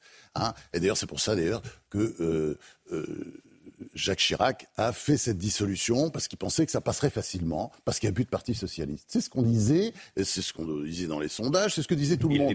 Mais la vérité, c'est que le Parti socialiste, qui est reparti très vite, c'est qu'il avait beaucoup de présidentiables à l'intérieur. Il y avait des personnalités fortes, ça imprimait. Et en 1997, surprise, ils ont gagné les législatives alors qu'ils partaient de zéro presque ou quasiment. Là, vous avez un peu le même phénomène avec LR, c'est-à-dire ils ont beaucoup de présidentiables. Hein. Si on veut les aligner, ça fait un paquet. Il n'y a pas seulement Laurent Wauquiez, il y a aussi David Lisnard. Enfin, il y a toute une petite série de bon. Ils pourraient former un gouvernement assez facilement. Très facilement. Des candidats, oui. Non, mais ça veut dire que quand vous avez des hommes, c'est ça que peut-être Macron n'a pas compris. Quand on voit des hommes et des femmes, bien sûr, ça va de soi. Quand vous avez du personnel, en tout cas politique, vous pouvez repartir. Il faut, vous voyez, des têtes d'affiche. Le macroniste n'a pas de tête d'affiche. Si vous regardez, c'est pas avec Stanislas Guérini et Sébastien Séjourné que ce truc va partir. Peut-être avec Attal, mais enfin, c'est compliqué la politique. Et ça, c'est un peu le souci aujourd'hui pour ce régime.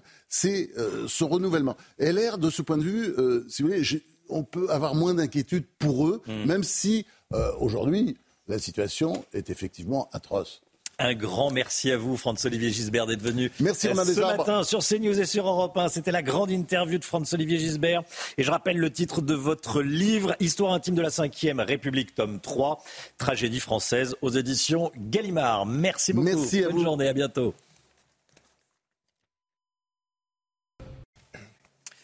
CNews, 8h30, voilà, Franz-Olivier Giesbert qui a été sévère avec le nouveau gouvernement, vous avez entendu, hein, la montagne n'a pas accouché d'une souris mais d'une fourmi. Bon, on va évidemment continuer à en parler. À la une ce matin, un élu local agressé devant chez lui par un habitant de sa commune, l'homme refusait de bouger sa voiture ventouse sur un parking, ça s'est passé à Beau Repère en Seine-Maritime. Nous y sommes allés. À Aubagne, une personne âgée a été blessée par une balle perdue alors qu'elle se trouvait chez elle. Ça s'est passé dans la cité de Charelles lors d'une dispute. La septuagénaire a bien failli perdre la vie. Pensez-vous que les habitants des quartiers sont abandonnés ? Je vous pose la question ce matin, vous allez entendre vos réponses. Un rapport accablant sur l'état de santé de Joe Biden aux États-Unis, le président des États-Unis qui a donné une conférence de presse pour assurer qu'il n'avait pas de problème de mémoire, même si on peut franchement en douter. Année 2023 record pour les entreprises françaises Total et L'Oréal. Des chiffres d'affaires en hausse notamment, et puis une position de numéro 1 mondial pour L'Oréal. On va en parler avec vous, Lomic Guillaume. Bravo à nos champions. La violence contre les élus, elle ne faiblit pas. La semaine dernière, un adjoint au maire de Beau-Repère, en Seine-Maritime, a été violemment agressé devant chez lui, Chana. Et l'homme qui s'en est pris à lui a été condamné à 4 mois de prison avec sursis. Un rassemblement aura lieu demain devant la mairie en soutien à la victime. Reportage sur place de Célia Barotte. Beau-Repère, une commune de 500 habitants en Seine-Maritime, est pourtant confrontée à la violence. Pour la première fois, un élu municipal a été violemment agressé devant chez lui. En cause, un mot laissé par le maire lui demandant de déplacer un véhicule qui stationnait depuis des semaines sur un parking public. L'adjoint blessé a reçu 5 jours d'ITT. Les riverains se disent inquiets et sidérés. Cette violence devient quotidienne, devient banalisée, comme si on réglait ses comptes à coups de boule, quoi. On se croit en sécurité dans un petit village qui est à 30 minutes. À 30 minutes du Havre, et monsieur il se fait agresser comme ça gratuitement. Ça devient grave, quoi. Ça fait peur, on se pose des questions, on se dit on n'est plus en sécurité dans nos villages. Pour protéger les élus locaux, les députés ont adopté une série de mesures proposées par les sénateurs. Parmi elles, l'alignement des sanctions prévues en cas de violence sur celles prévues pour les personnes dépositaires de l'autorité publique. Mais pour le maire de Beaurepaire, ces mesures sont insuffisantes pour susciter des vocations. On aura toujours du mal à trouver effectivement des personnes pour se présenter aux élections municipales, pas que les maires, même les conseillers. Ça devient de plus en plus difficile et les gens ne veulent pas s'investir. Jugé par le tribunal du Havre, l'auteur de l'agression à Beaurepaire a été condamné à 4 mois de prison avec sursis, 3 ans de privation de ses droits civiques et une obligation d'accomplir un stage de citoyenneté. Ça vous fait réagir ? Cette autre information va vous faire également réagir. Une septuagénaire, victime collatérale d'une fusillade dans les Bouches-du-Rhône. Une dispute a dégénéré, elle a fini en échange de tirs, ça s'est passé mercredi, dans la cité du Charel à Aubagne. La vieille dame était chez elle. Hein. Oui, exactement, elle a 76 ans et elle a été touchée donc par une balle perdue alors qu'elle se trouvait dans son salon. Elle s'en sort avec une blessure légère, mais le choc évidemment est immense. Le récit d'Amina Tadem. C'est une nouvelle victime collatérale des fusillades qui sévissent dans les Bouches-du-Rhône. Une septuagénaire a été blessée mercredi à Aubagne à cause d'une balle perdue. Cette femme de 76 ans a échappé de peu au drame. La balle a traversé le volet roulant, a traversé une vitre et a tapé dans le plafond, a impacté dans le plafond. Et la dame a été blessée par les impacts de bris de la vitre. Une fusillade avait éclaté quelques secondes plus tôt, aux alentours de 22h dans la cité du Charel, connue pour ses trafics de stupéfiants. Près de l'impact de la balle, une douille de calibre 9 mm a été retrouvée par les policiers. Et on est encore une fois sous forme de stup, sous forme de règlement de compte ou en tout cas de différends entre voyous. Une enquête a été ouverte. Le tireur n'a pas encore été identifié. Et je vous pose cette question ce matin. Est-ce que les habitants des quartiers dangereux, je sais que certains pudiquement parlent de quartiers populaires, mais enfin quand on est blessé chez soi par une balle perdue, c'est un quartier dangereux. Il faut appeler un chat un chat. Est-ce que les habitants de ces quartiers sont abandonnés en termes de sécurité? Voici vos réponses. Malheureusement, il n'y a pas que les habitants des quartiers qui sont abandonnés par le gouvernement, car nous avons un gouvernement qui vit, qui respire, qui ne voit qu'à travers l'Europe. Le président, les députés, les sénateurs, rien n'est fait pour les Français ou la France, tout est fait pour l'Europe et protéger la racaille. Je trouve que les politiques de bien-pensance menées depuis des années sont incroyablement égoïstes. Les bien-pensants n'habitent pas ces quartiers. Je souffre pour eux. Il faut maintenant rétablir l'ordre. La récréation est terminée et place à des nouvelles politiques pour éradiquer les malfrats, les racaillés. Tolérance zéro, comme à New York. Il n'y a pas que les habitants des quartiers qui sont abandonnés. Je pense que maintenant, ça devient général. De partout, on voit ce genre de choses arriver. À mon avis, la police ne suffit pas. Il faudrait déployer d'autres moyens, tels que l'armée.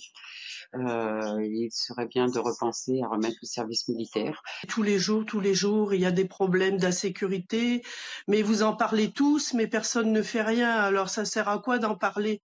C'est une catastrophe, c'est partout, dans les écoles, dans les rues, tout est laissé à l'abandon, les rues sont sales, les gens se respectent plus, et Monsieur Macron, il ne fait rien, c'est une catastrophe. Ben voilà, on en parle. Après, les médias en parlent. CNews en parle beaucoup. Voilà, on décrit la réalité, on décrit les choses comme elles sont. C'est pour ça que c'est important que vous ayez la parole tous les matins. Qui voulait ajouter quelque chose ? Mais c'est toujours pareil, même le gouvernement a bien compris que les Français étaient en attente d'autorité depuis la rentrée de septembre. Gabriel Attal, depuis qu'il est nommé, a un discours assez ferme. Je rappelle même qu'Emmanuel Macron a repris un slogan d'Éric Ciotti et d'Éric Zemmour pour que la France reste la France. Mais il y a un gap, un fossé gigantesque entre la parole et les actes. Ce matin, on regarde ce qui se passe à Mayotte après l'annonce par Gérard Darmanin de l'opération Mbouchou et on voit que rien n'a changé. C'est même pire qu'au moment où l'opération a été lancée. Et c'est vrai qu'on peut regarder dans de nombreux domaines comme cela et c'est souvent comme ça. Les discours sont bien prononcés, hein. C'est ce qu'on se disait avec, c'est ce que disait Franz-Olivier Giesbert là, à 8h10. Les mots sont bien prononcés, il y a des beaux discours, il y a des beaux mots, MOTS, mais rien pour résoudre les mots MAUX. Voilà. Prononcer le mot autorité, c'est facile, la faire respecter, c'est plus compliqué. La consultation des généralistes pourrait bientôt coûter plus cher, 30 € contre 26,50 € aujourd'hui. L'assurance maladie l'envisage, mais à certaines conditions. Hein. Oui, en échange, la Sécu va demander des efforts aux médecins, notamment sur les prescriptions. Elle représente en moyenne 700 000 € par an et par médecin. Alors concrètement, il faudra réduire de 25% les prescriptions d'antibiotiques et de 90% certains examens. On connaissait les vélos en libre-service, les trottinettes en libre-service. Voici les fauteuils roulants en libre-service. Le CHU de Nantes propose ce service. C'est une information du Figaro Rédaction de Nantes. Le centre hospitalier expérimente actuellement 2 stations. Mais l'objectif, c'est d'améliorer l'accessibilité du site pour les visiteurs et les patients du CHU. Ces fauteuils proposés par l'entreprise israélienne Wheelchair sont gratuits pendant 4 heures. Au-delà de cette durée, il faudra payer 2 € par heure supplémentaire. Voilà, et puis pour les personnes âgées qui se disent « Oula, ça va être compliqué, ma carte de crédit, c'est électronique », bon, il y a quelqu'un pour vous aider. Et puis également, ça oblige à rapporter le fauteuil. Parce qu'avant, l'hôpital prêtait les fauteuils et on les retrouvait sur le parking, au bout de l'hôpital, n'importe où. C'était une perte de temps. Tout le monde le rapporte. Et c'était une perte de temps, effectivement. Tiens, on va parler des champions français, Total Energy et L'Oréal. 2 champions pour des raisons différentes, Lomic Guillaume, et 2 champions qu'on voulait saluer ce matin. Oui, c'est vrai, on a des bonnes nouvelles, donc autant s'en réjouir. 2 entreprises françaises qui se portent bien et rayonnent dans le monde. L'année 2023 a été une année record pour Total Energy, avec un bénéfice net de 19,8 milliards d'euros, en progression de 4% par rapport à 2022. C'est un résultat qui valide en fait la grande transformation en cours de l'entreprise. Le groupe pétrolier est en effet en train de devenir un géant des énergies renouvelables. L'ambition de Total Energy, qui va fêter ses 100 ans en 2024, eh bien, c'est tout simplement de devenir l'un des plus grands producteurs d'électricité au monde, et ce, dans les 10 ans à venir. Il y a évidemment des critiques récurrentes sur les bénéfices de Total, notamment des écologistes. Face à cela, Total rappelle sa contribution à l'économie française, 320 millions € d'impôts versés en 2023 et 2 milliards d'euros de retombées si on inclut les cotisations sociales et les impôts payés par ses 35 000 salariés français. De nombreux emplois créés également pour Total et aucun plan social, c'est rare pour une entreprise en 100 ans d'existence. Et puis, autre bonne nouvelle et autre entreprise championne, L'Oréal, qui devient numéro 1 mondial des cosmétiques de luxe et prend la première place au groupe américain Estée Lauder. Le groupe français a réalisé un chiffre d'affaires de plus de 40 milliards d'euros en 2023, en progression de 11% sur un an, porté notamment par la bonne santé du marché des parfums et par les très bons résultats de L'Oréal en Chine. Il faut toujours se réjouir quand les entreprises fonctionnent. Et oui, en fait, nos médailles d'or dans le sport, autant les fêter aussi dans l'économie. Un stage de drag queen pour les enfants de 11 ans et plus fait polémique. Ça se passe à Mérignac, près de Bordeaux. Stage de drag queen pour des gamins de 11 ans. La Maison de la Jeunesse et de la Culture, la MJC de Mérignac, propose ce stage pour les vacances de février. Et les enfants, pendant ce stage, pourront danser, se maquiller et même apprendre à défiler en talons aiguilles. Une pétition a été lancée pour le faire annuler. Michael Dos Santos et Marine Sabourin. Un stage de drag queen pour des enfants de 11 à 17 ans.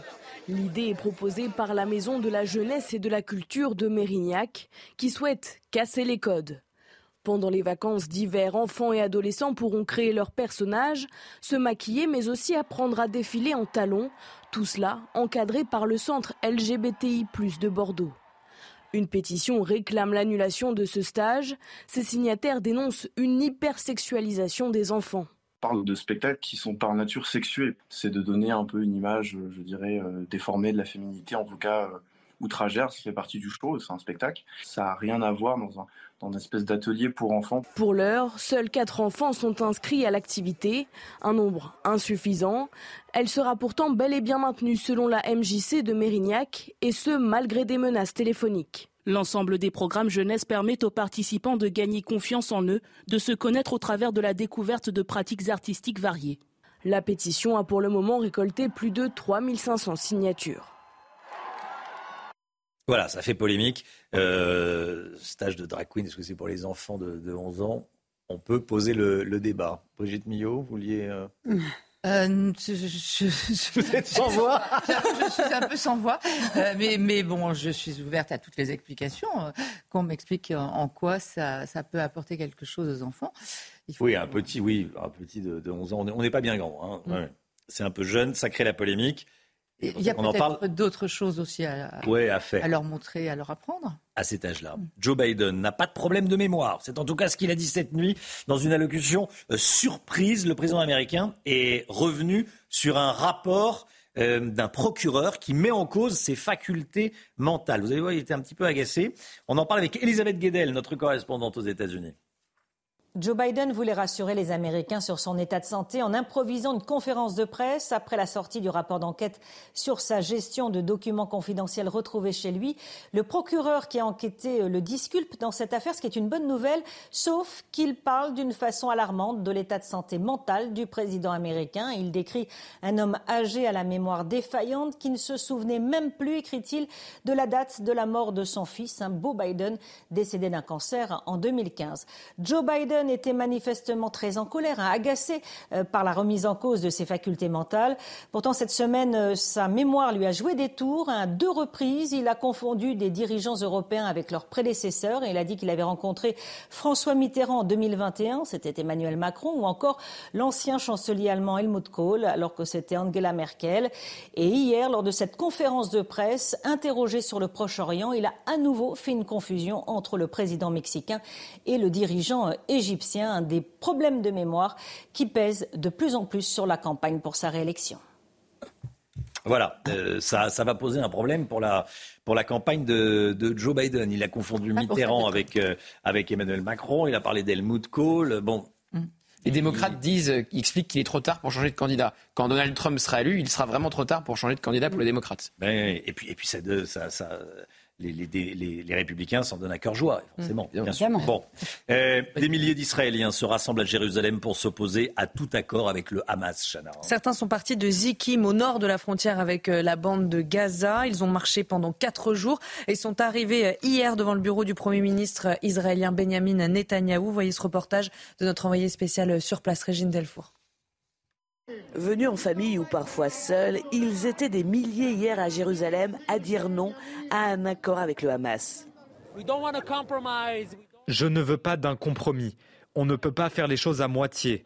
On veut éliminer les ennemis.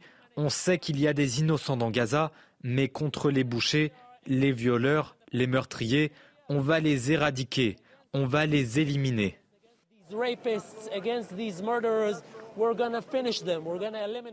Cette mère de famille dont les 2 fils combattent dans la bande de Gaza refuse que l'aide humanitaire entre dans l'enclave palestinienne. Je ne connais aucun pays en guerre qui fournit de l'aide humanitaire à ses ennemis. Surtout que l'aide humanitaire qui arrive, c'est le Hamas qui l'intercepte.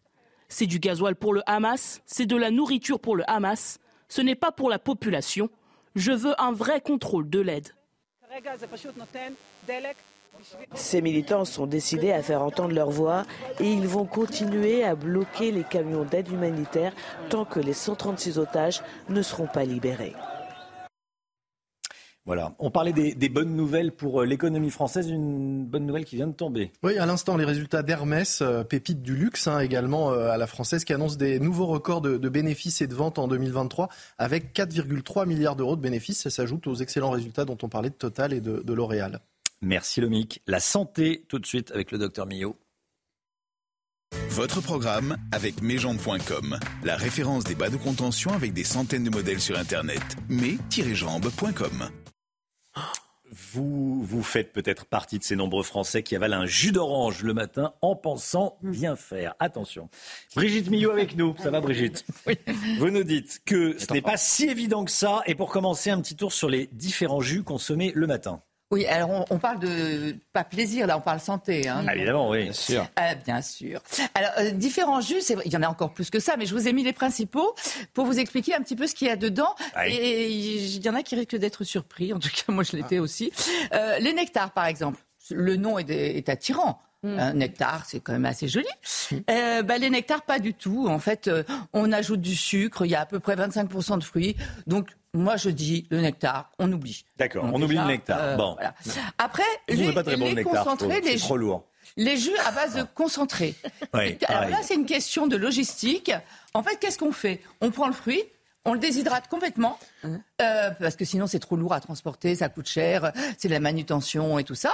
Et après, quand il arrive à l'endroit pour être consommé, on le réhydrate, on rajoute un peu de vitamines. Donc voilà ce qu'est un jus concentré. En revanche, là, il n'y a pas de sucre ajouté, mais on voit bien que des vitamines, il n'y en a plus. Après le 100% pur jus, là c'est pareil, il y a encore quelques vitamines, mais pas beaucoup. Après celui qui est au rayon frais, il y a un petit peu plus de vitamines. Il a d'ailleurs une date de péremption, voilà. Et ensuite, l'orange pressée maison, là, si on la consomme tout de suite, parce que la vitamine C a tendance quand même à s'en aller très facilement à la lumière, donc il faut le consommer rapidement. Mais là, c'est vrai qu'on récupère, on a le fruit, on a les vitamines, mais on n'a pas les fibres. Voilà, regardez par rapport à l'orange entière, on n'a pas les fibres. Ah oui, mais attendez, je vois la différence. Orange pressée. Quelle est la différence entre l'orange pressée et l'orange entière ? Je vais vous expliquer. Regardez, juste l'image suivante. Vous devez vous trop vite. Voilà. Regardez la différence entre une orange pressée et une orange fruit. Justement, toute la différence vient des fibres. Parce qu'en fait, quand vous prenez une orange, que vous mangez une orange, vous avez les fibres dedans. Donc les fibres, qu'est-ce qu'elles font ? Elles retardent l'index glycémique, le taux de sucre, parce qu'il y a énormément de sucre dans une orange. Le taux de sucre dans le sang, si vous prenez juste un jus de fruits frais, le taux de sucre va monter dans le sang tout de suite, donc l'insuline va être sécrétée tout de suite, donc après vous aurez une hypoglycémie, vers 2 ou 3 heures après vous aurez faim. Et quand je vous dis ça, bon, là je vous ai montré justement les intérêts, les avantages de chacun, mais quand je vous dis ça, il y a des études qui ont été faites pendant 6 ans sur des buveurs d'oranges pressées quotidiens. Eh bien, on s'est aperçu que le taux de diabète passait de 2% à 7%, plus de 3 fois l'augmentation du taux de diabète suivi sur 6 ans en buvant quotidiennement une orange presse. Donc, pour vous dire à quel point ça fait monter le taux de sucre dans le sang. Pareil, donc vous voyez l'intérêt. En plus, un jus de fruits frais, vous vous resservez facilement. Oui. Donc vous y allez, donc là le sucre, hop, on y va. Une orange, quand on mange une orange. On peut même la boire au goulot, là, les briques fraîches là de. Oui, et alors là je parle du jus que vous venez de presser, hein. Je parle pas de la brique. Là, je pense que vous prenez du jus le matin. Attention. Au goulot. Apparemment au goulot. Non, mais faut pas. J'ai compris maintenant. Regardez, non mais j'ai cherché. Pour que vous gardiez ça en tête, à quantité égale, avec une boisson que vous connaissez tous dans une canette rouge à base de cola, pour 350 millilitres. Donc à quantité égale, orange presse et boisson à base de cola, 40 grammes de sucre dans la boisson rouge et 38,5 dans l'autre. Donc, on va dire que c'est pareil.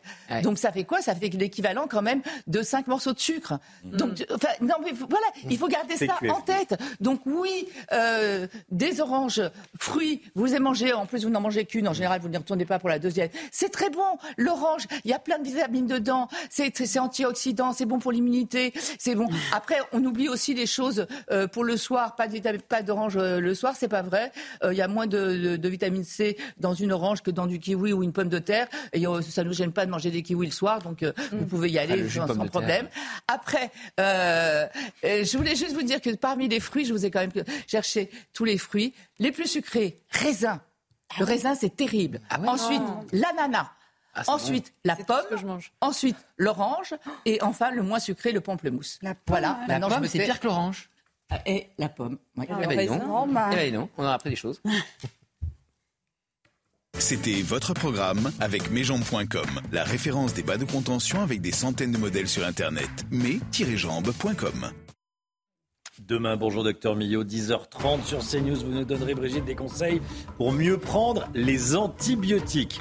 Et puis, je voulais vous parler de l'application CNews. Vous téléchargez le QR code que vous voyez à l'écran et vous téléchargez l'appli CNews si vous ne l'avez pas encore. Il y a des infos, il y a des chroniques, il y a l'actualité évidemment, il y a tous les replays. Voilà, QR code et ça vous emmène, c'est automatique, sur l'endroit où pour télécharger l'appli CNews, c'est important. Allez, dans un instant, c'est l'heure des pros, Pascal Praud et tous ses invités. Demain, c'est Anthony Favalino, on se retrouve lundi. Dans un instant, l'heure des pros.